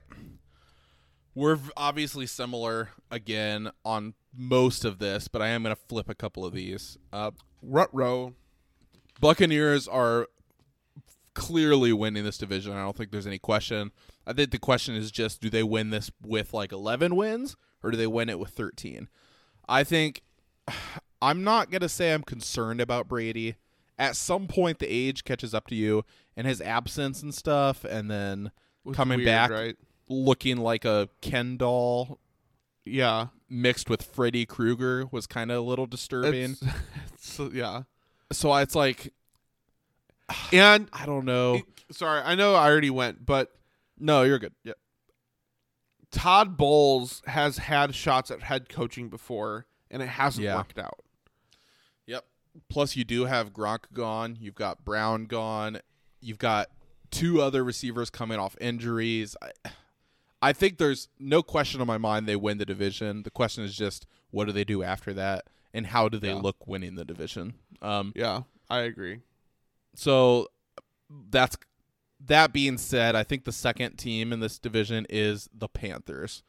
I am all the way in on the Baker Mayfield train. Baker, This is my- Baker. Baker. He is going to come out and boat race the Browns week one. I and I cannot wait Not wait. yeah. I hope it's not a twelve o'clock game because the Bears play at twelve, and I want all my attention on the Bears. I want to watch this game though for sure. Yeah. All Yeah. this I is might have- one I I'll go back and watch something. the full game highlights though. Yeah. Um. Yeah, I I'm excited. I think so. This is my other hot take. Christian McCaffrey is going to be healthy all year. I think this is the year that the guys who have reputations for being hurt all year, you can throw D'Andre Swift in there too. This is the year those guys stay healthy, and you're still going to see injuries, but I think you're going to see injuries to running backs who kind of haven't been before. I think the two main ones being Saquon and McCaffrey both play basically the whole year. Maybe they miss a half here or there or something, but like I think they play every game for the most part. So if McCaffrey plays all year, if Baker plays well, I think DJ Moore is still a really good receiver. I don't know much about their defense, but like I think they have enough to be the second best team in this division. I don't know if that's enough to save the job I of the would head agree- coach, but I would think it's agree with you. First of all, I think it is enough to save the job of the head coach, but the head coach is the main reason I can't put him second because I think Mm-hmm. Matt Rhule sucks. that's fair. Yeah. So we'll see. I I don't know. He looks Um, like a total bro, but I think he sucks. Yeah, that or it all crashes and burns with Baker, and then it K- McCaffrey gets hurt again, and you can throw all this out the window. But I'm gonna Baker will not crash and burn. I guarantee it. I just, I guess the one hesitation I have is even though I said that he'll get a new contract, if they switch head coaches, he probably won't. Like they'll probably the new guy will want to start over. Yeah, Yeah, we'll get a new contract with somebody though. Maybe like the Seahawks. Maybe the Lions. Would you Would you like that? If you're ready to contend, like if next year the Lions are ready to contend, is Baker who you want? Depends, it depends on draft position can- and everything. yeah, it depends where we're at in the draft and how high I think we can move. If we have multiple quarterbacks in the draft who both look really good, like say C.J. Stroud and Bryce Young both have like Heisman caliber uh, seasons again, I'd rather just go for one of them because I think having a quarterback who you don't have to who's on a rookie deal is like one of the biggest Yup. cheat codes you can you can have in Yup. sports. So I'd rather do that. I, I think there would be like I'm I might I'd be okay with it. I'm not saying it's a terrible idea. If the team around him is really good and looks improved, you plug Baker in and it's like, "Hey, let's make a run at the playoffs." I wouldn't hate it. I'd rather Dude. go rookie though. How much better would Hard Knocks be if they had Baker and Campbell instead of That'd be electric. Instead of that'd be awesome. Cardboard Campbell, box basically. personality of wet bread Jared Goff. Yeah. yeah. Yeah, that would be. So, we'll just have to bring him back next year. All right. just change the name of the show to Detroit to Hard Lions. there you go. I like that. Yeah. All right, so then you Okay. have the Saints next, I believe, right? yeah, Saints are going to be next for Okay. sure. The Falcons are last. Um, I agreed with all, everything you said there. The Falcons are going to be terrible. Um, I think the Saints are interesting. Like I could see them moving up. I think this is the year though. Winston is his, it's his last year. I think you're looking at Yeah. at that point you want to make some changes. You're going to be finishing low enough. You're trying to draft a quarterback. Kamara's probably out Thomas is going to show that he's not a good receiver anymore, and the Saints after this year's over are going to be saying like looking in the mirror and saying, "Yeah, it's time to rebuild this thing." Um, Yep. so yeah, I put the Saints there, but the Falcons are going to be last for sure. So uh, let's look at the win totals on these real quick. So we've got Tampa Bay Bucks, um, 11 and a half. That's a really tough number. I'd probably I- take the over. I would. I just would not bet that. I'm. That's I don't- that's high number. I but I would I would probably bet over if I had to. I wouldn't bet it, but I think 12 is more likely than 11 if I had to pick. Yeah. Um, you've got the Atlanta Falcons at four and a half. I wouldn't bet that either. There's no value there. Um, Yeah. yeah, that's tough. Um, Is that a worse Carolina- line than Seattle then? yeah, four and a half is Okay. the lowest line I think of any team. Um, Carolina Panthers six and a half, hammering Over. the over, and it's plus 105. Let's go. I love that Oh, over. right. And then you've got the New Orleans Saints. And theirs is Dun, set dun, at eight dun, and a half. Dun, dun, dun, dun. Dun, I don't hate the over for the Saints, honestly. I'd take the under, but I wouldn't actually bet this because eight and a half. Yeah. Well, I could go either. I way. like the I like the over, but it fits my narrative with the division. The over doesn't really fit yours as much, unless you think, because that would mean you think. I don't think Panthers eight and a half is. Yeah. If eight and a half is third in the division, then that means the Panthers are making the playoffs, and I'm not ready to go there. So Yeah. yeah, I'd say under. Yeah. All right. NFC North time. No, Mary F. Kill time. I'm so sorry. I'm so sorry, Yeah. Mary F. Kill. Of course. Have some respect for the game. Yeah. Yeah, my fault. Okay. Well, in light We of in light of some recent events, um, almost all of these are things that happened like this off season, with the exception of one that's just become kind of a meme. But um, here we go. We have for Mary F. Kill, Brady's apparent facelift.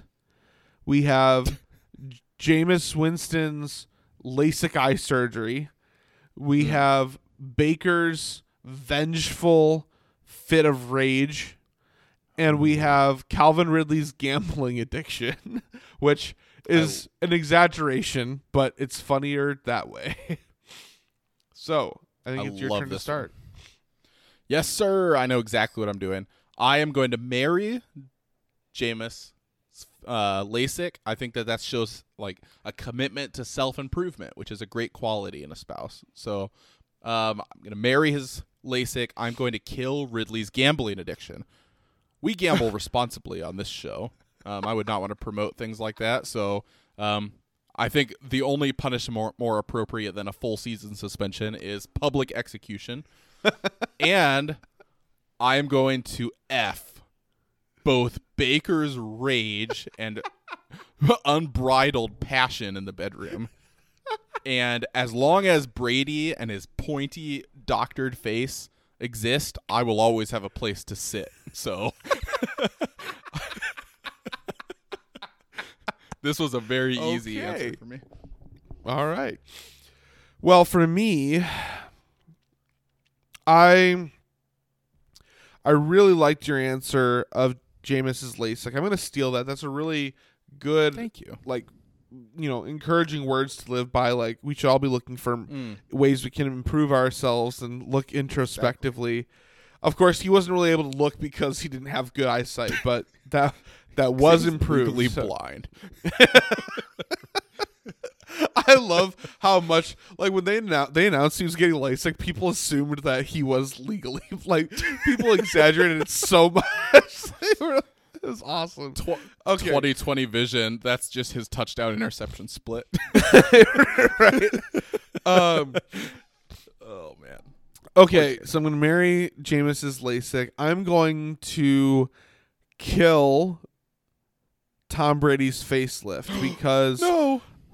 I think the combined emotions of rage, unbridled rage, as you said, unbridled passion, mm. with mm-hmm. the highs and lows of gambling, I think, and, and the fact that it'd be a little risque in the bedroom. Oh, oh I think is I think is what would be needed to spice up that threesome. So Baker's rage, Ridley's gambling addiction. Let's get down with it and let's get dirty.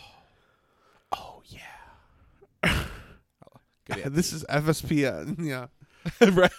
That's a throwback. We'll bring FSPN back at some point. maybe.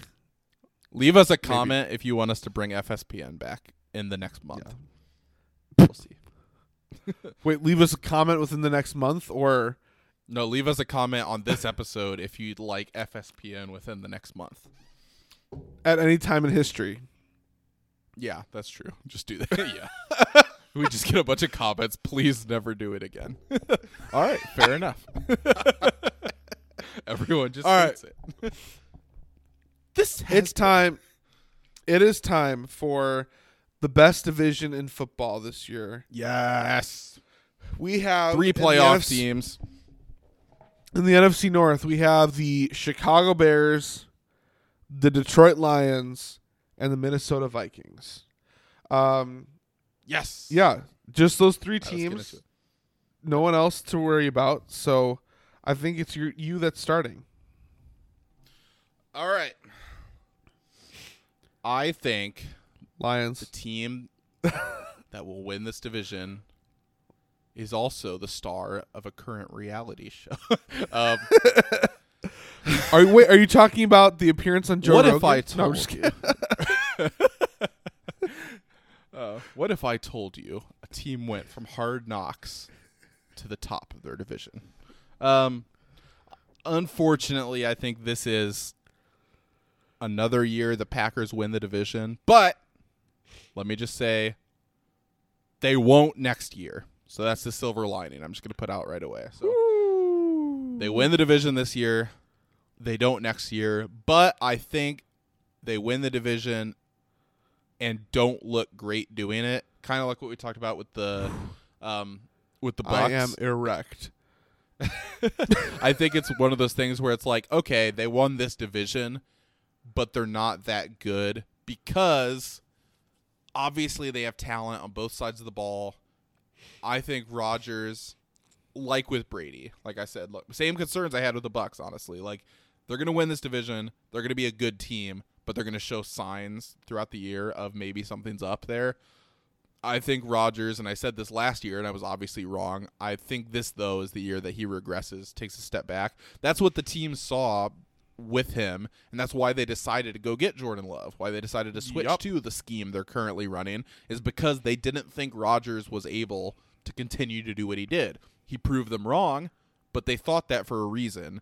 And just the off-season drama last year, and I, you got to give him props for this. I think he did what he did almost out of spite. He's just like, hey, I'm going to come out and prove I don't need a vaccine. I don't need my team to believe in me. I'm just going to come out and do what I do. And like, hey, like as much as I hate him, he had a great year. I don't know if you could just come out and just do that again. Um, Yeah. So I well, think he's done it two years in a row. might- right? And I the the logical side of my brain, the part of my brain that's not just scared of the Packers, says at some point you don't just do that again. So I'm I'm not saying they're not going to win the division. I think they look a lot more balanced this year though, and kind of have to lean on the run game and the defense more. And Yeah. the season might look a lot more like the playoff game did last year, where the defense does enough to keep you in games, and sometimes you're left wondering what the offense is doing. Um, that receiving corps is garbage. I don't care who's throwing them the ball. Objectively, that receiving corps is trash. Um, so I yeah, I think they're winning the division at like 10 wins, but you could be a couple weeks from the end of the season wondering if some other team could pass them up. Um, I love you so much for saying 10 wins, but let's, you know what? I want, I have opinions. So let's do this. Last week we Yep. did the last division, we did one team at a time. Let's do it this way here because we're both going to Okay, have strong yep. opinions on the NFC North. So, and um, as I think about it, 10 wins is light. I don't think they're going to look great though. Like it's probably like 11. I don't I don't see a world where the Packers win 13 to 14 games. Like I'll say that. No. So yeah, so Matt LaFleur in his three years as head coach for the Packers every year they've won 13 games.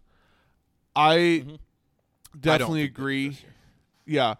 I I don't think that's going to happen. Um I do agree. It is impressive after it was kind of assumed that he was washed.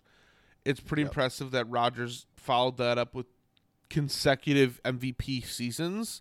Yeah. Um, even though Brady had better numbers last year, but we won't talk about that. Um, Yeah. I, I, I agree. I mean, it's similar to how you brought up with Brady. Like at some point, the age has to play a difference, and Rodgers just. I, I would believe that Rodgers probably could play for you know four more years even, but at some point, you're it is going to you're just going to experience physical regression. It's just you're hu- you're a human, like it's your body. It just is what it is. Um, Brady is not a human. Like Brady Yeah. is from outer space. Like people are saying, "Oh, Brady's like 5 years older. Rodgers could play for 5 more years." Nobody is going to do what Brady has done and be still like a dominant quarterback when they're in their mid throwing sixty yard bombs. It's yeah. not going to happen. Rodgers is not going to do that. You know, like Manning couldn't do that. Like all the great quarterbacks, as good as they are, Brady's the only one who's doing that. So I mean, the reality for Brady and Rodgers, both of them, is it's just going to take one big hit, yeah, and that could be it for him. You know, um, this is gonna this.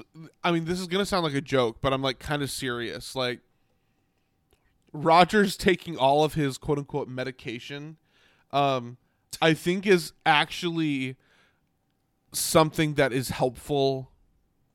Like, there's so many players that have talked about drugs, like not legal drugs, as something that is helpful for the healing of their bodies in these crazy games.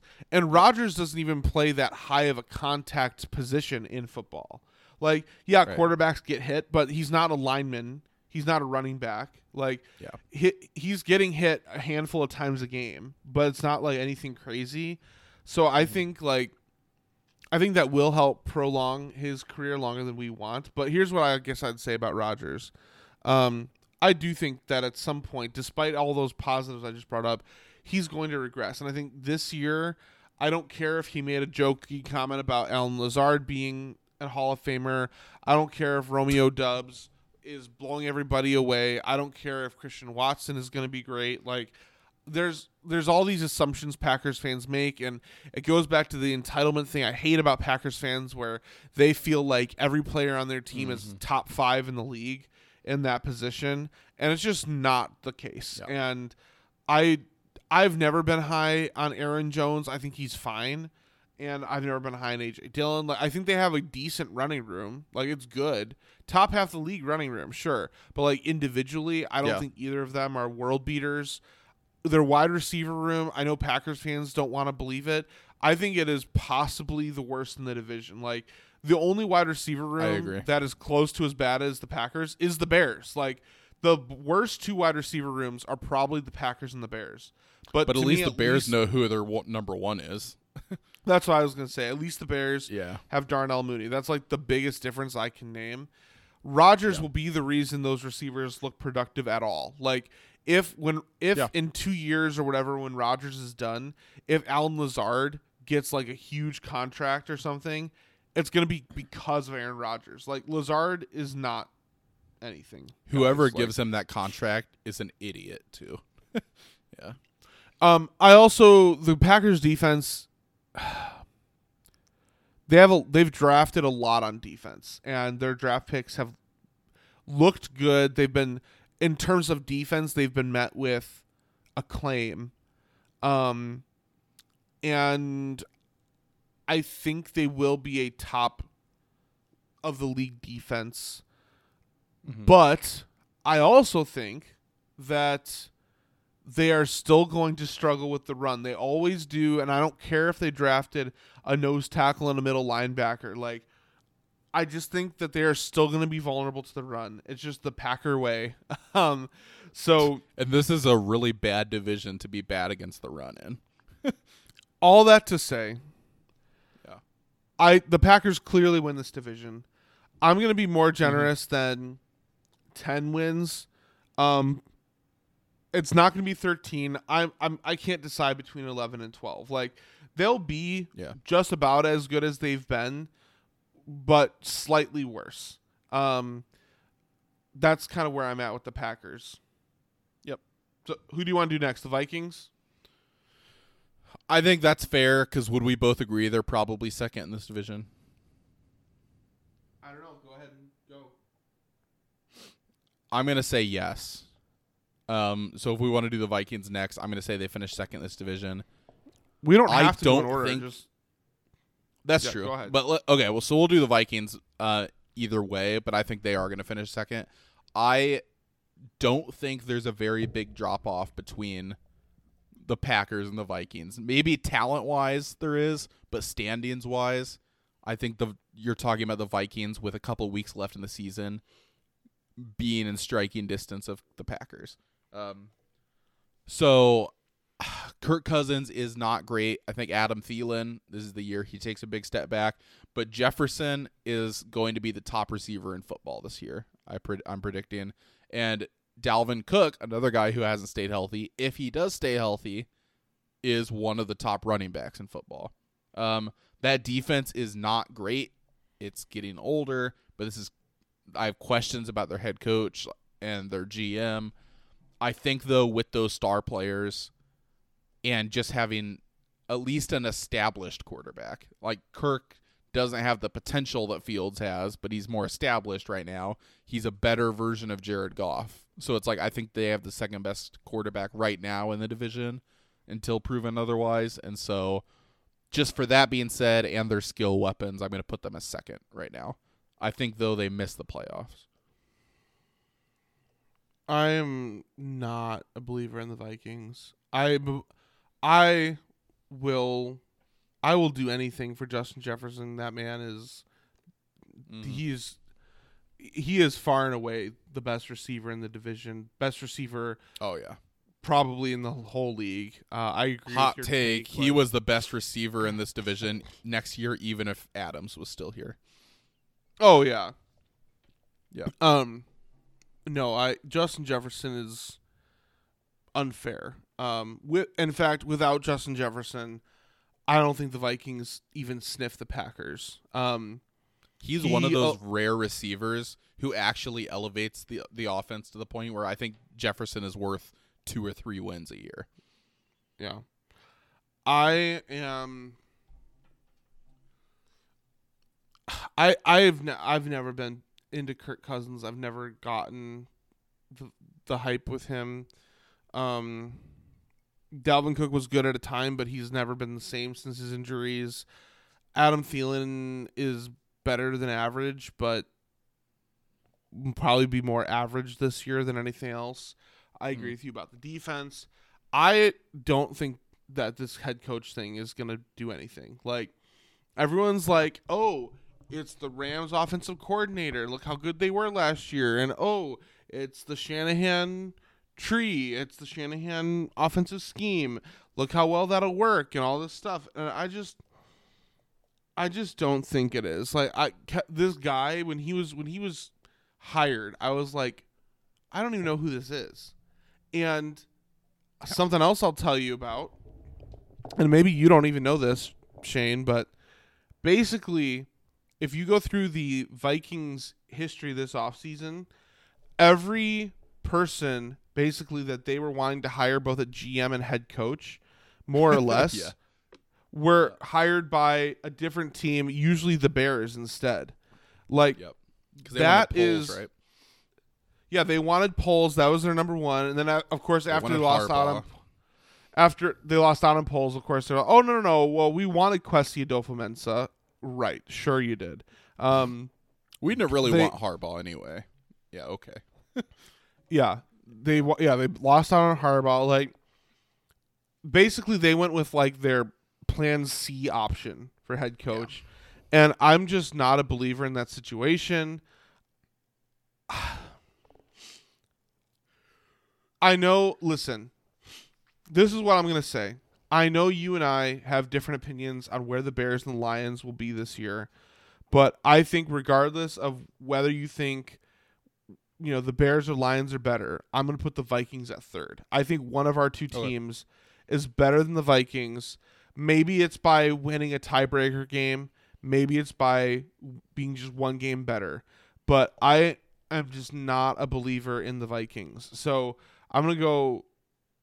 Yeah, so that, that's where I'll leave it for now. What team do you want to do next? Do you want to flip a coin for Lions Bears, or do we Yeah, want to do it. pick Not- one?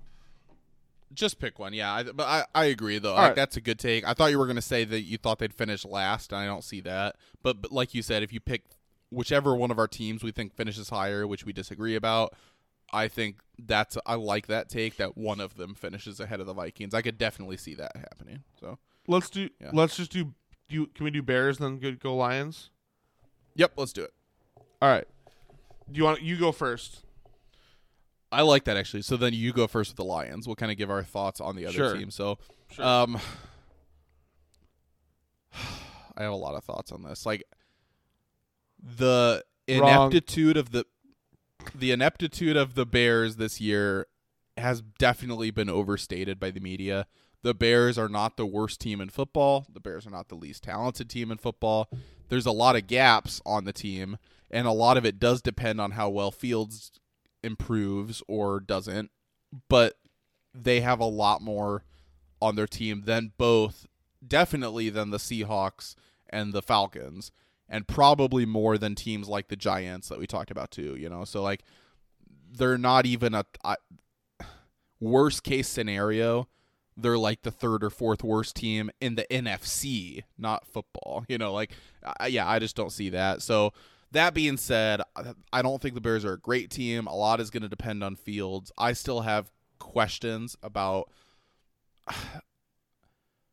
I don't know. I part of my pushback Just say is it. that I don't care, dude. Just yeah, I- I I wouldn't push back so hard on this if it wasn't for like I get very frustrated at some Bears fans and we've talked about a lot recently who are convinced that everything that's happening this offseason, this preseason are all like amazing signs, proof that things are going to work out.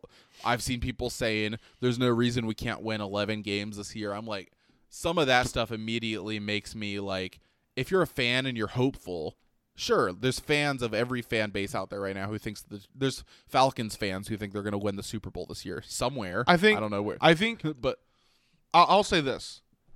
I think the Bears can win 11 games if literally everything goes their way. Like every Sure. call, Yeah. every turnover, like Fields which probably every develops- team in football except the Falcons that's true of. So Yeah, like if everything goes their way, then yeah, I could see the Bears winning 11 or 12 games, but it's not that's just not Sure. football. Yeah, I, I guess my thought on this is that the Bears can leave this season feeling good about it, which might not mean much because some Bears fans will find a way to feel good about anything. Um, but Bears fans as a whole can feel good once the year's over because Fields is going to show improvement. I think some of the stuff you saw with Nagy won't be there, and that's going to be good. But I think there will be questions about okay, how do we address some of these more obvious issues on our roster now? And there's things to be hopeful about though, like the Bears have cap space and all that. This year though, I think that the Bears finish last in the division, not last in the NFC, but I think the Bears are going to be a 6-win team. Is kind of the final number I'm landing on. All right. All right. Um so obviously again listeners if you've been listening to our past few episodes really throughout the whole summer you kind of know how we differ on our opinions with this. So I obviously I'm super plugged into Bears social media and I see everything you see and more and I completely agree that there are some fans that are way overblown.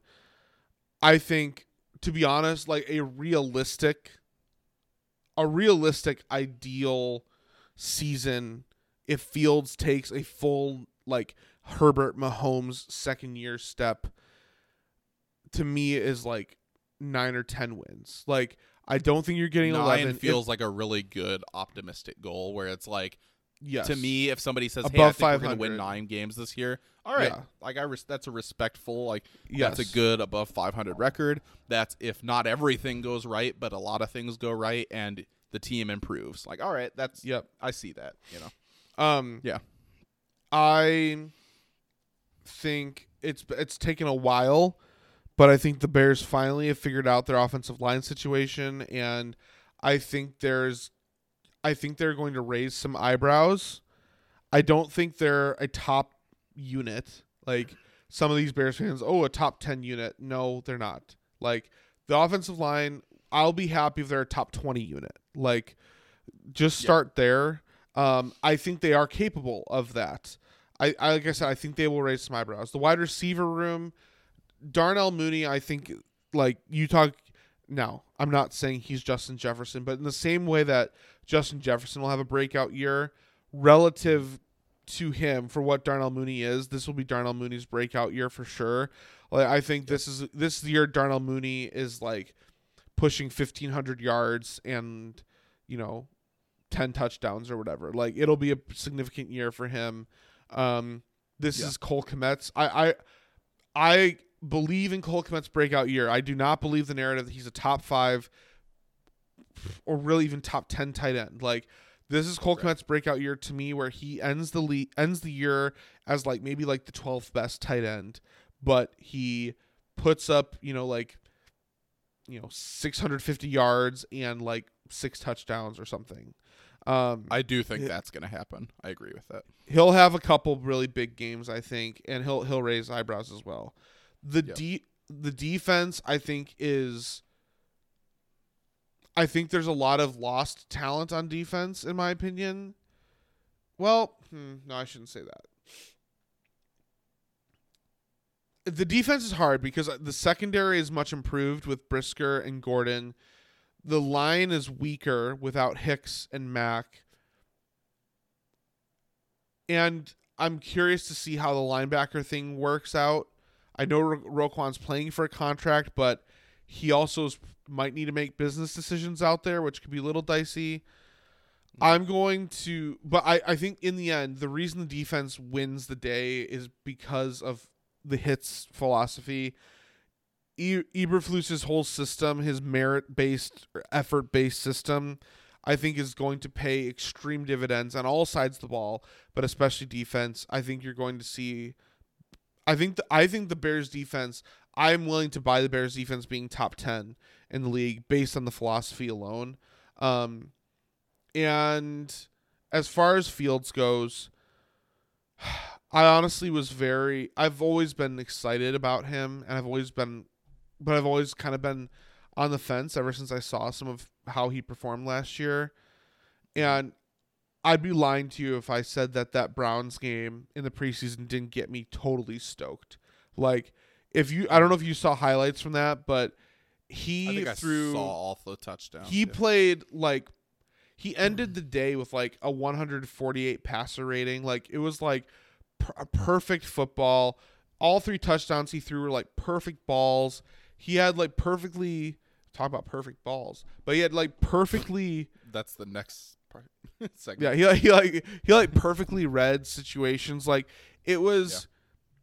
It was just so well executed that it gave you a glimpse of like what he can do. And people mm-hmm. want to rain on the parade and say, yeah, well, it's preseason. The Browns had starters out. The Bears had starters out too. Like, it's, it is like, and on the flip side, if, you know, if Fields didn't perform that well, everyone would be ragging on him, even though it's just preseason, right? That's just the way it is. So that's Like, the part I would say. Yes, I that's I I really like that take. Like people will say, "Oh, it's just preseason," but if he played badly, they'll make fun of him. To be consistent, I'm on the side. If he played really bad in the preseason, I wouldn't care or say it's like I'm on the side where it, I don't think it matters. But I also think that when people play badly, like, so I think that's you do need to pick one and be consistent. And- so I'm on for the me, side that again- it doesn't matter. So if you come out and suck, I don't care either. You know. and for me, again, it just gives me a glimpse of what he can do. Um, and that's true. And I, like, yeah, I really think that Getsy's offense will play to his strengths. I, I really think he is going to be in an ideal situation. So, at the end of the day, it's kind of funny because even though I'm more optimistic than you, my take doesn't really differ too much from yours. Um, Mm-hmm. I think that the Bears end up with seven or eight wins, and I'm gonna go. I'm gonna lean a little more towards eight. So really, what's the difference between six and eight? Not that much. The Bears have a weak schedule. Like you're, you Yeah. pretty much have two automatic losses against the Packers because it's the Packers. But if outside of the Packers and the Bills, when you look at the Bears' schedule, there's not really any one team on there that terrifies you um, that you could couldn't it couldn't inconceivably beat. So I'm I think it's very likely the Bears could win eight. And if the Bears win eight, I'm gonna put the Vikings like right there at seven or eight as well. Okay. So Gotcha. Lions I've I've said So- on this podcast oh sorry. Real quick, so I have a, before we do Lions, I think it would be good for us both to answer this. Like, and I, this is a question I've had for like, and I haven't asked this because whenever I interact with Bears Twitter, it doesn't go well. but um, All right. like You know I'm for people who are very op, for people who are like unreasonably ex- optimistic, which isn't you, but like I'd say you're optim like cautiously optimistic or you're optimistic about the Bears, like people who are saying like they think they'll do this, and and, and I'm gonna just. I think I should answer this too because I'm doing the same thing for the Lions. I think they're going to be better than people think. I think they're going to do this. What would be considered a failure? Like, what would you consider a Yeah. failure for the Bears this year? So, if you go out and win four games, is that a failure then? Like, are you? Is that the point when you question LaFleur? or- Nothing- not LaFleur. Eberflus or Getsy or like, what's that point where it's like a bad thing? You know? Nothing this year is a failure if Justin Fields takes the next step. That being said, taking the next step, you can't take the next step and not win more than two games. Like, if Fields is going to be the guy, if he is going to be an elite quarterback, he's going to have to win games on his own. And I think the Bears have more talent than people are willing to buy into. And so if Fields takes the next step with those guys, like for me, I will be disappointed if it's like five games or less. Like what you said at six is like six is like the very bare minimum I'm willing to accept for this team because six is where they were last year. Like you cannot be Yeah. worse than you were last year with the new coaching system, in my opinion. Like that a coaching system that's clearly improved from what they had. Like you cannot be worse than you were last year. So six And is my so minimum. Fields Five. comes- oh, Go go ahead. ahead. Yeah. So if Fields comes out and like looks bad this year, normally if you look bad with a new head coach and regime, it's still a young quarterback, you kind of like, hey, maybe you can still give a pass. There'd definitely be Bears fans who would give a pass. Would you be concerned if he looks like still talented, but his stat lines not as bad as last year, but he's like barely more touchdowns than turnovers, bottom half of the league in most stats. Like, are you concerned at that point or no? Obviously, you'd have to Um, see the games, but just like for as as a Bears fan, beggars can't be choosers, and we've Mm. been so deprived of quality quarterback play that even if Fields can end the year as like an average quarterback, that's like a big that's like a big deal for the Bears. Um, if he's bottom of the league in things, like if he's like down with Daniel Jones hanging around all year, you're gonna get people asking for a change. Um, and the fact is that even though he's a young quarterback, the fact is that it's a young enough regime, or it's because it's a new regime, and they have their draft picks back this year and a buttload of cap space. Like, if Fields doesn't work out this year, this next year's the year to move on to someone else. Realistically, would be.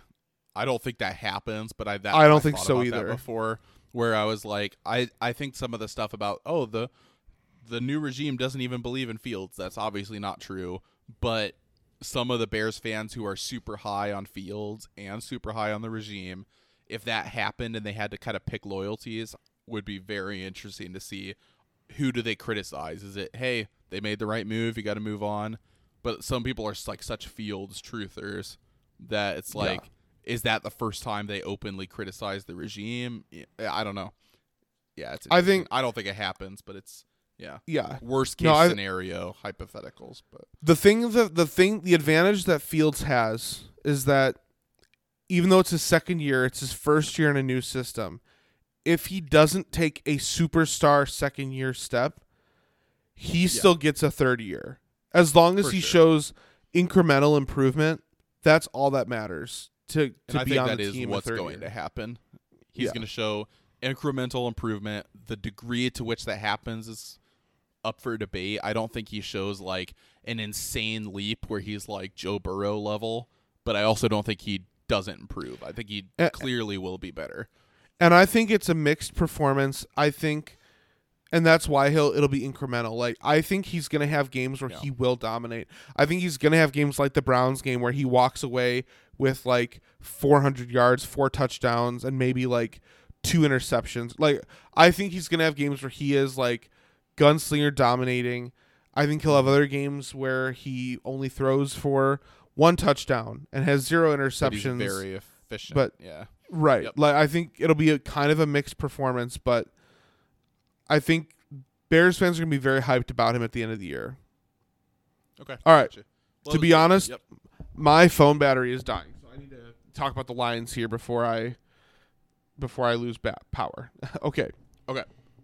So, Lions suck. The end. Um I so here's the deal. I have not been faithful with watching Hard Knocks. So I'm Me neither, not to be in honest. tune with I'm not in tune with the stories of what's going on other than Hutchinson singing Michael Jackson. Um I I've said that I don't think the Lions have improved enough to for me to move from a 3-win team all the way to like a 7 or 8 win team. Like that's a huge jump to me and I don't see what the Lions have done exactly to deserve that kind of jump like at least hypothetically on paper. Um sure the the the schedule is easier and it's the second year under Campbell. Like maybe that helps with comfortability. Sure, you're getting some injury guys back, but any player that's coming back from injury, I view as kind of suspect personally. Um, Mhm. and especially if they're offensive linemen and running backs, where it's like, I don't know. I, I feel like it's even plays a bigger factor. So, um, Yep. I think Jared. I've always thought. I've always thought Jared Goff is worse than people thought he was when he was with the Rams, but I've always thought he's better than people think he is since he's left the Rams. Like he wasn't all that I bad with the that. Lions last year. Um, Yeah. I think that I I I'm a believer in D'Andre Swift. I think I think because he wa- was he drafted before or after t- Jonathan Taylor. Before he was the first Okay. running back off the board. So, because I've always I've always thought that Swift is just as talented as Taylor, if not more, and so I think if he can stay healthy this year, I think Swift will have a big year, um, and that'll be a big story for for the Lions. Probably the biggest story. I know the Lions have a hopeful wide receiver room. I don't know. Again, you're playing with like an average to maybe b- you know below average quarterback. I mean, it'll help. I don't know. I just don't. I, I'm willing to give the Lions an improvement in wins. I'm willing to go like even like, you know, three wins. But three wins based on the way I'm projecting the rest of this does not make them. That still leaves them at the last in the division. Like, Yeah. So I guess where I'm looking at this is like, with Bears, Vikings, Lions. I think it's all very smushed together. Like, there's hardly that many games to separate those teams. Like I could see the Bears, Vikings, and Lions in any scenario really ending up all three of those teams being being the grand total of two games from each other. Like I could see the Bears winning eight and the Lions winning six and the Vikings winning seven.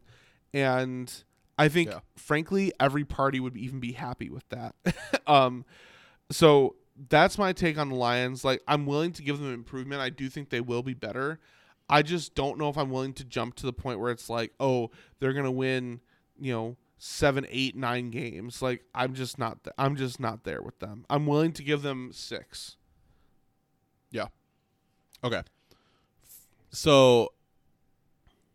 Yeah, and it's I- not because it's the Lions. It's like it's. Be- I'm basing Right, it just no. off of last year, three wins. I just don't see a six. Uh, you know, if I don't see a four, five, six game improvement from the Lions. Go ahead. for sure. And even like I think your criticisms are fair. The people who do say, "Oh, it's the Lions," or are the same people who say Fields sucks because he's from Ohio State. Like it's just the lazy take. But like you're you're basing yours, like even if we disagree on our conclusion, I agree with your logic. Like I the way you're looking at it, I could definitely see that happening. Like I think the Lions are going to finish higher than that. Whether it's because I'm a fan or just because philosophy of football wise, like I put a lot of stock in the offensive line and running game. Um, I think the Lions win seven games, and I think eight is more likely than six. Um, and get into like the question I had asked you. I I'm going to be disappointed if the Lions win less than seven. If the Lions win six, I'm not saying people should be fired. I'm saying I'm not satisfied with that, and we definitely need a quarterback change. So yeah, Well, the quarterback Like, change I think is going to be made apparent either way. Even if you win eight, sure. it's I think if we win that six, yeah, I agree. That's a good point. I what I would say is I think if we win six, we need to make coordinator changes. I think we need to overhaul the defense. Like, I think something's wrong if we win six or less. Real, I, I disagree with that just because to me, in two, I mean, I can't tell you to not be disappointed, but like to me, Mm-hmm. like if, I, if I'm thinking of myself as a Lions fan, I'd be like, okay, second year in the Campbell, under a Campbell team, this is him bouncing back from the Patricia led teams, and Patricia was awful. And I'm like, last year we had three wins, and so then I'm like, six wins to me is literally doubling your win total. I know it's not like a playoff worthy number, but it's only your Right. second year in this coaching system and you really even though you have good pieces, you really don't have like the quarterback is a huge missing piece. Like once Campbell and I always forget your GM's name. Brad Um, Holmes. Holmes. Once Campbell and Holmes are able to handpick their quarterback, I think that changes expectations wildly for the Lions. Yeah, I just think- agree with that. I, I, I just don't. I, I think it's possible for them to win six and to not be heartbroken because I think most people are going to look at that as improvement. And maybe you you're disappointed about that. I think I don't think any Yeah. changes will be made. I think, and it- it would be improvement. My, if the Lions win six games, my like if you tell me right now, hey, I looked ahead, the Lions won six games. My first question would be, what went wrong? Because to me, Yeah. something had to have gone wrong for you to not have won at least seven games. I know you're talking about the difference of a game, but like you got to draw the line somewhere. Seven, eight mm-hmm. wins, like with that offensive line, and if Swift, and maybe the answer is injuries. If Swift gets hurt, or like Jared Goff didn't start our last preseason game, and I don't care again at all about the preseason, but the Was that because of saw- injury? no, he just they just didn't start him because they're trying to figure out who the backup is. They just released Tim Boyle today. Tim Boyle Well- and David Blough both suck. Gucci And so, like, is available. nice. I've heard Yeah. people say they think we're going to get Mason Rudolph, which doesn't really move the needle for me, but like he's at least a legit backup. Um, like I, if Goff gets hurt or if Swift gets hurt, obviously change expectations, and that'd be the answer. That's what went wrong. But like if you have a healthy offensive line, what I think will be a top ten for sure, possibly like top six, seven, five offensive line, like somewhere around there, and you have a healthy D'Andre Swift. I don't see why you shouldn't be able to win at least seven games. Like you can win a lot of ugly, low-scoring games. Maybe the answer is the defense really sucked. So that, then that the the thing for me would be, okay, maybe we don't have to fire Campbell, but okay, do we need to change our defensive coordinator? Like to me, that means something went wrong. Um, So I think this is going to be a team kind of like we talked about for the Bears, where there's holes on the roster. We're going to look at this team and say the reason we can't seriously contend for this division is because Goff just isn't the guy long term.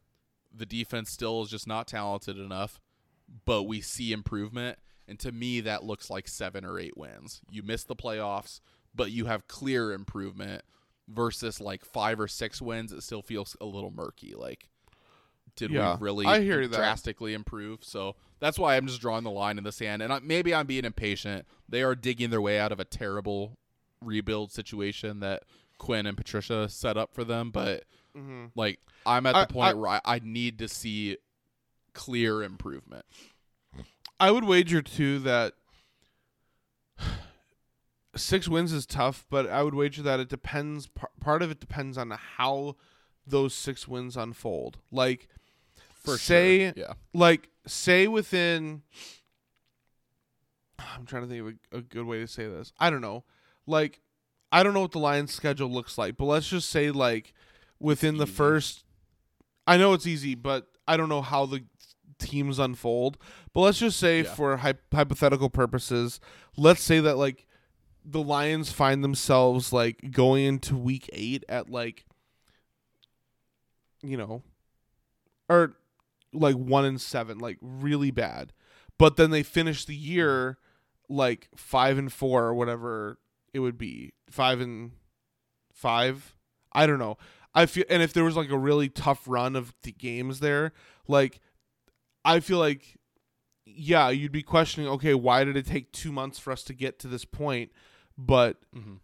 if you have a building if you're a rebuilding team and you end on a five and five run like that against like really tough competition, I I feel like that changes the perspective of it as opposed to like something that was more akin to like the Bears last year, as opposed to what if the Lions were like, I don't know, like four and well, let's go with let's say the Lions were like five and two going into week eight, and then they still end the year with six wins. Well, now that's that's probably fireable offense. You know what I mean? Yeah, Um, and I get that. I think that is a better of the two options. But to me, I would struggle because it's like I'd feel like what we did last year. You start off like zero and ten, and then you go three and three your last six games. It's like okay, Yeah. now I can feel excited about that. But then if we go out and do it again, now I'm like, okay, is this a coaching problem?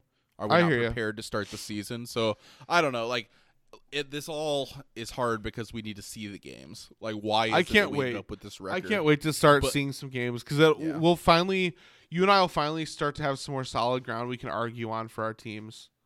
for sure and especially me being too far to this extreme probably but basically throwing out the preseason entirely like i'm more willing to see even if it's a small sample size two or three games into the season kind of revisit some of this and say like do we adjust expectations so Yeah. Yeah. All right. Let's finish this up with our NFC North Mary F kill, and then I gotta go because I need to plug in my phone. all right All right, Mary F kill. Here we go.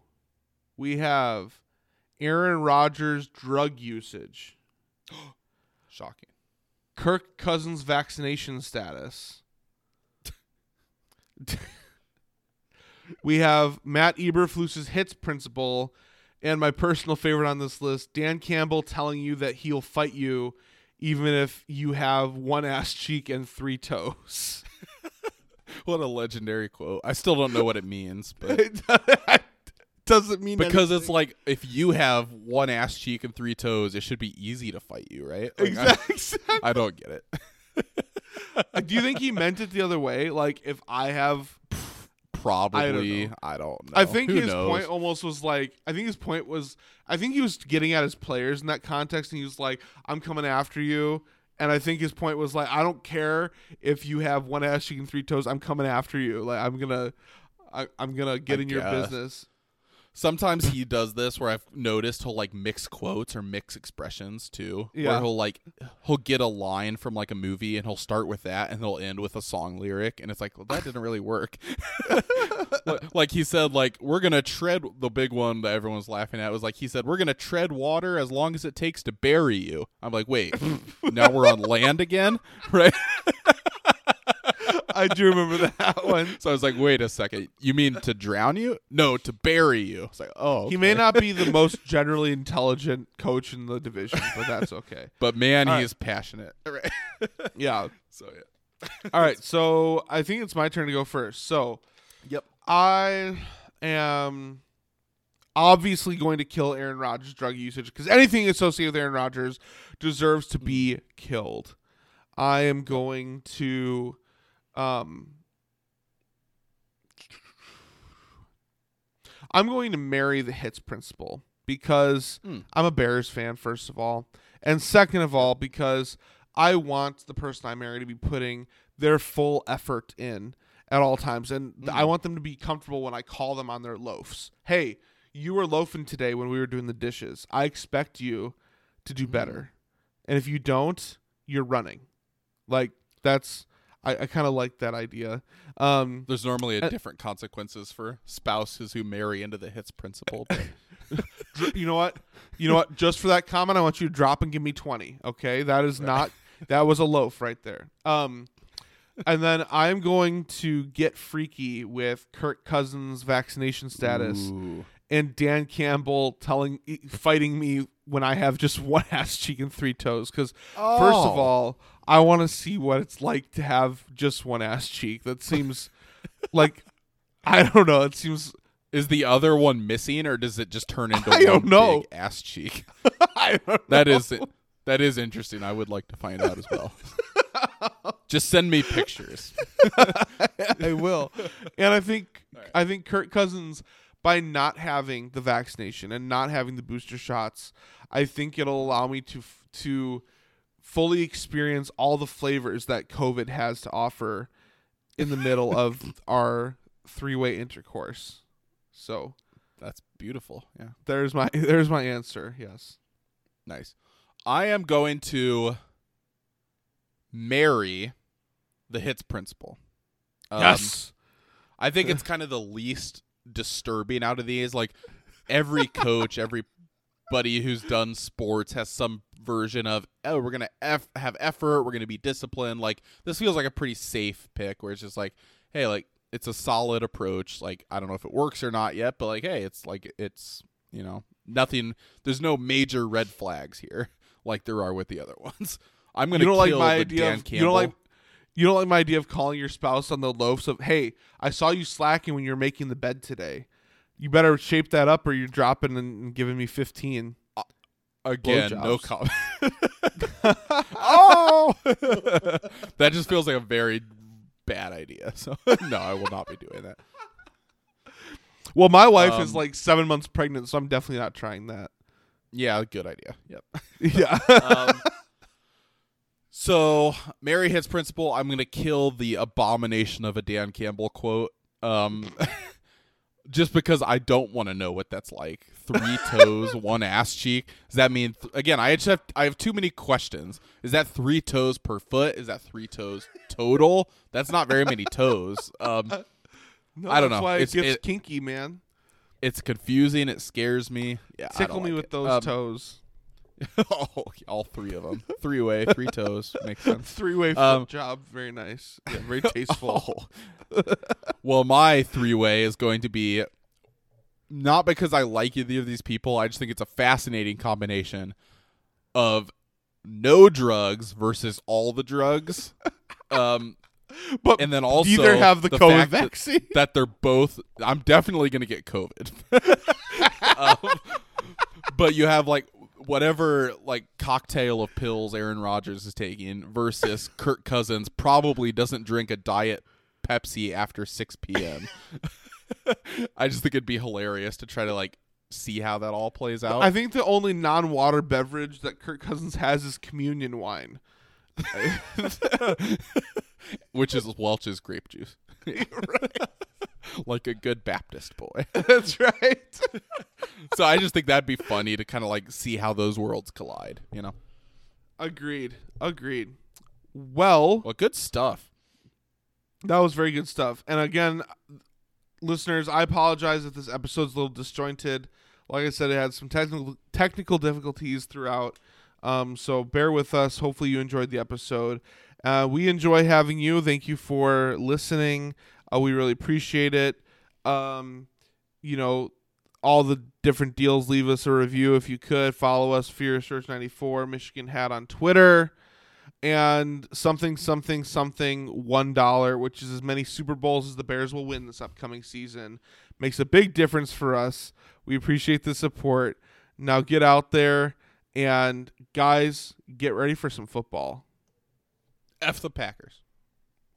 F the Packers, indeed.